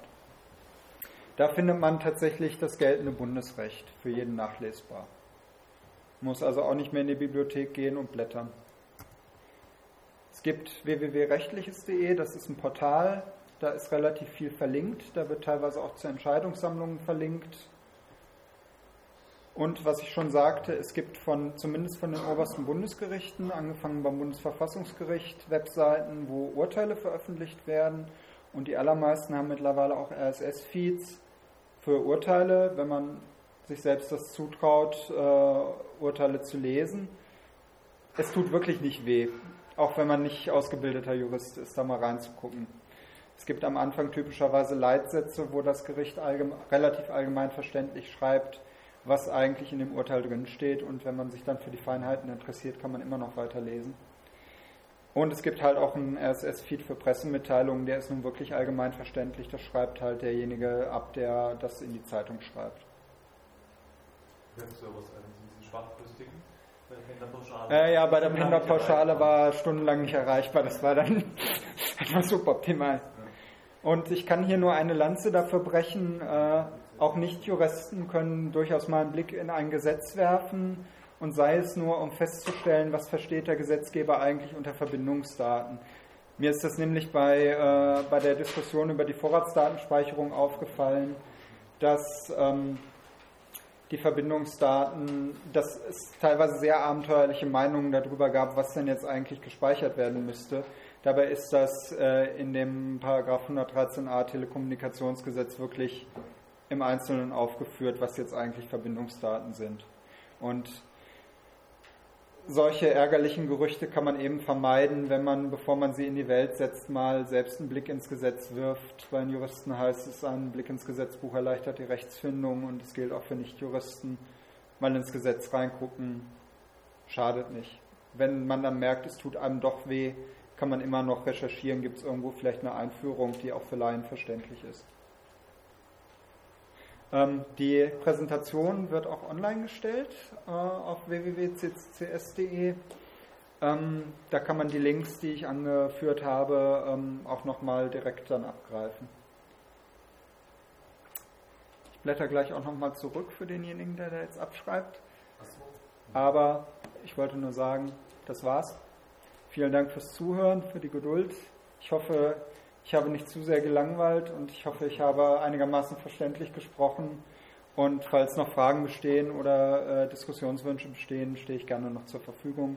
Entweder jetzt hier oder für denjenigen, der es äh, nachher liest, per Mail toje.cccs.de oder toje.datentrampelfahrt.de. Und das Blog, von dem ich vorhin sagte, ist unter blog.datentrampelfahrt.de zu finden. Vielen Dank.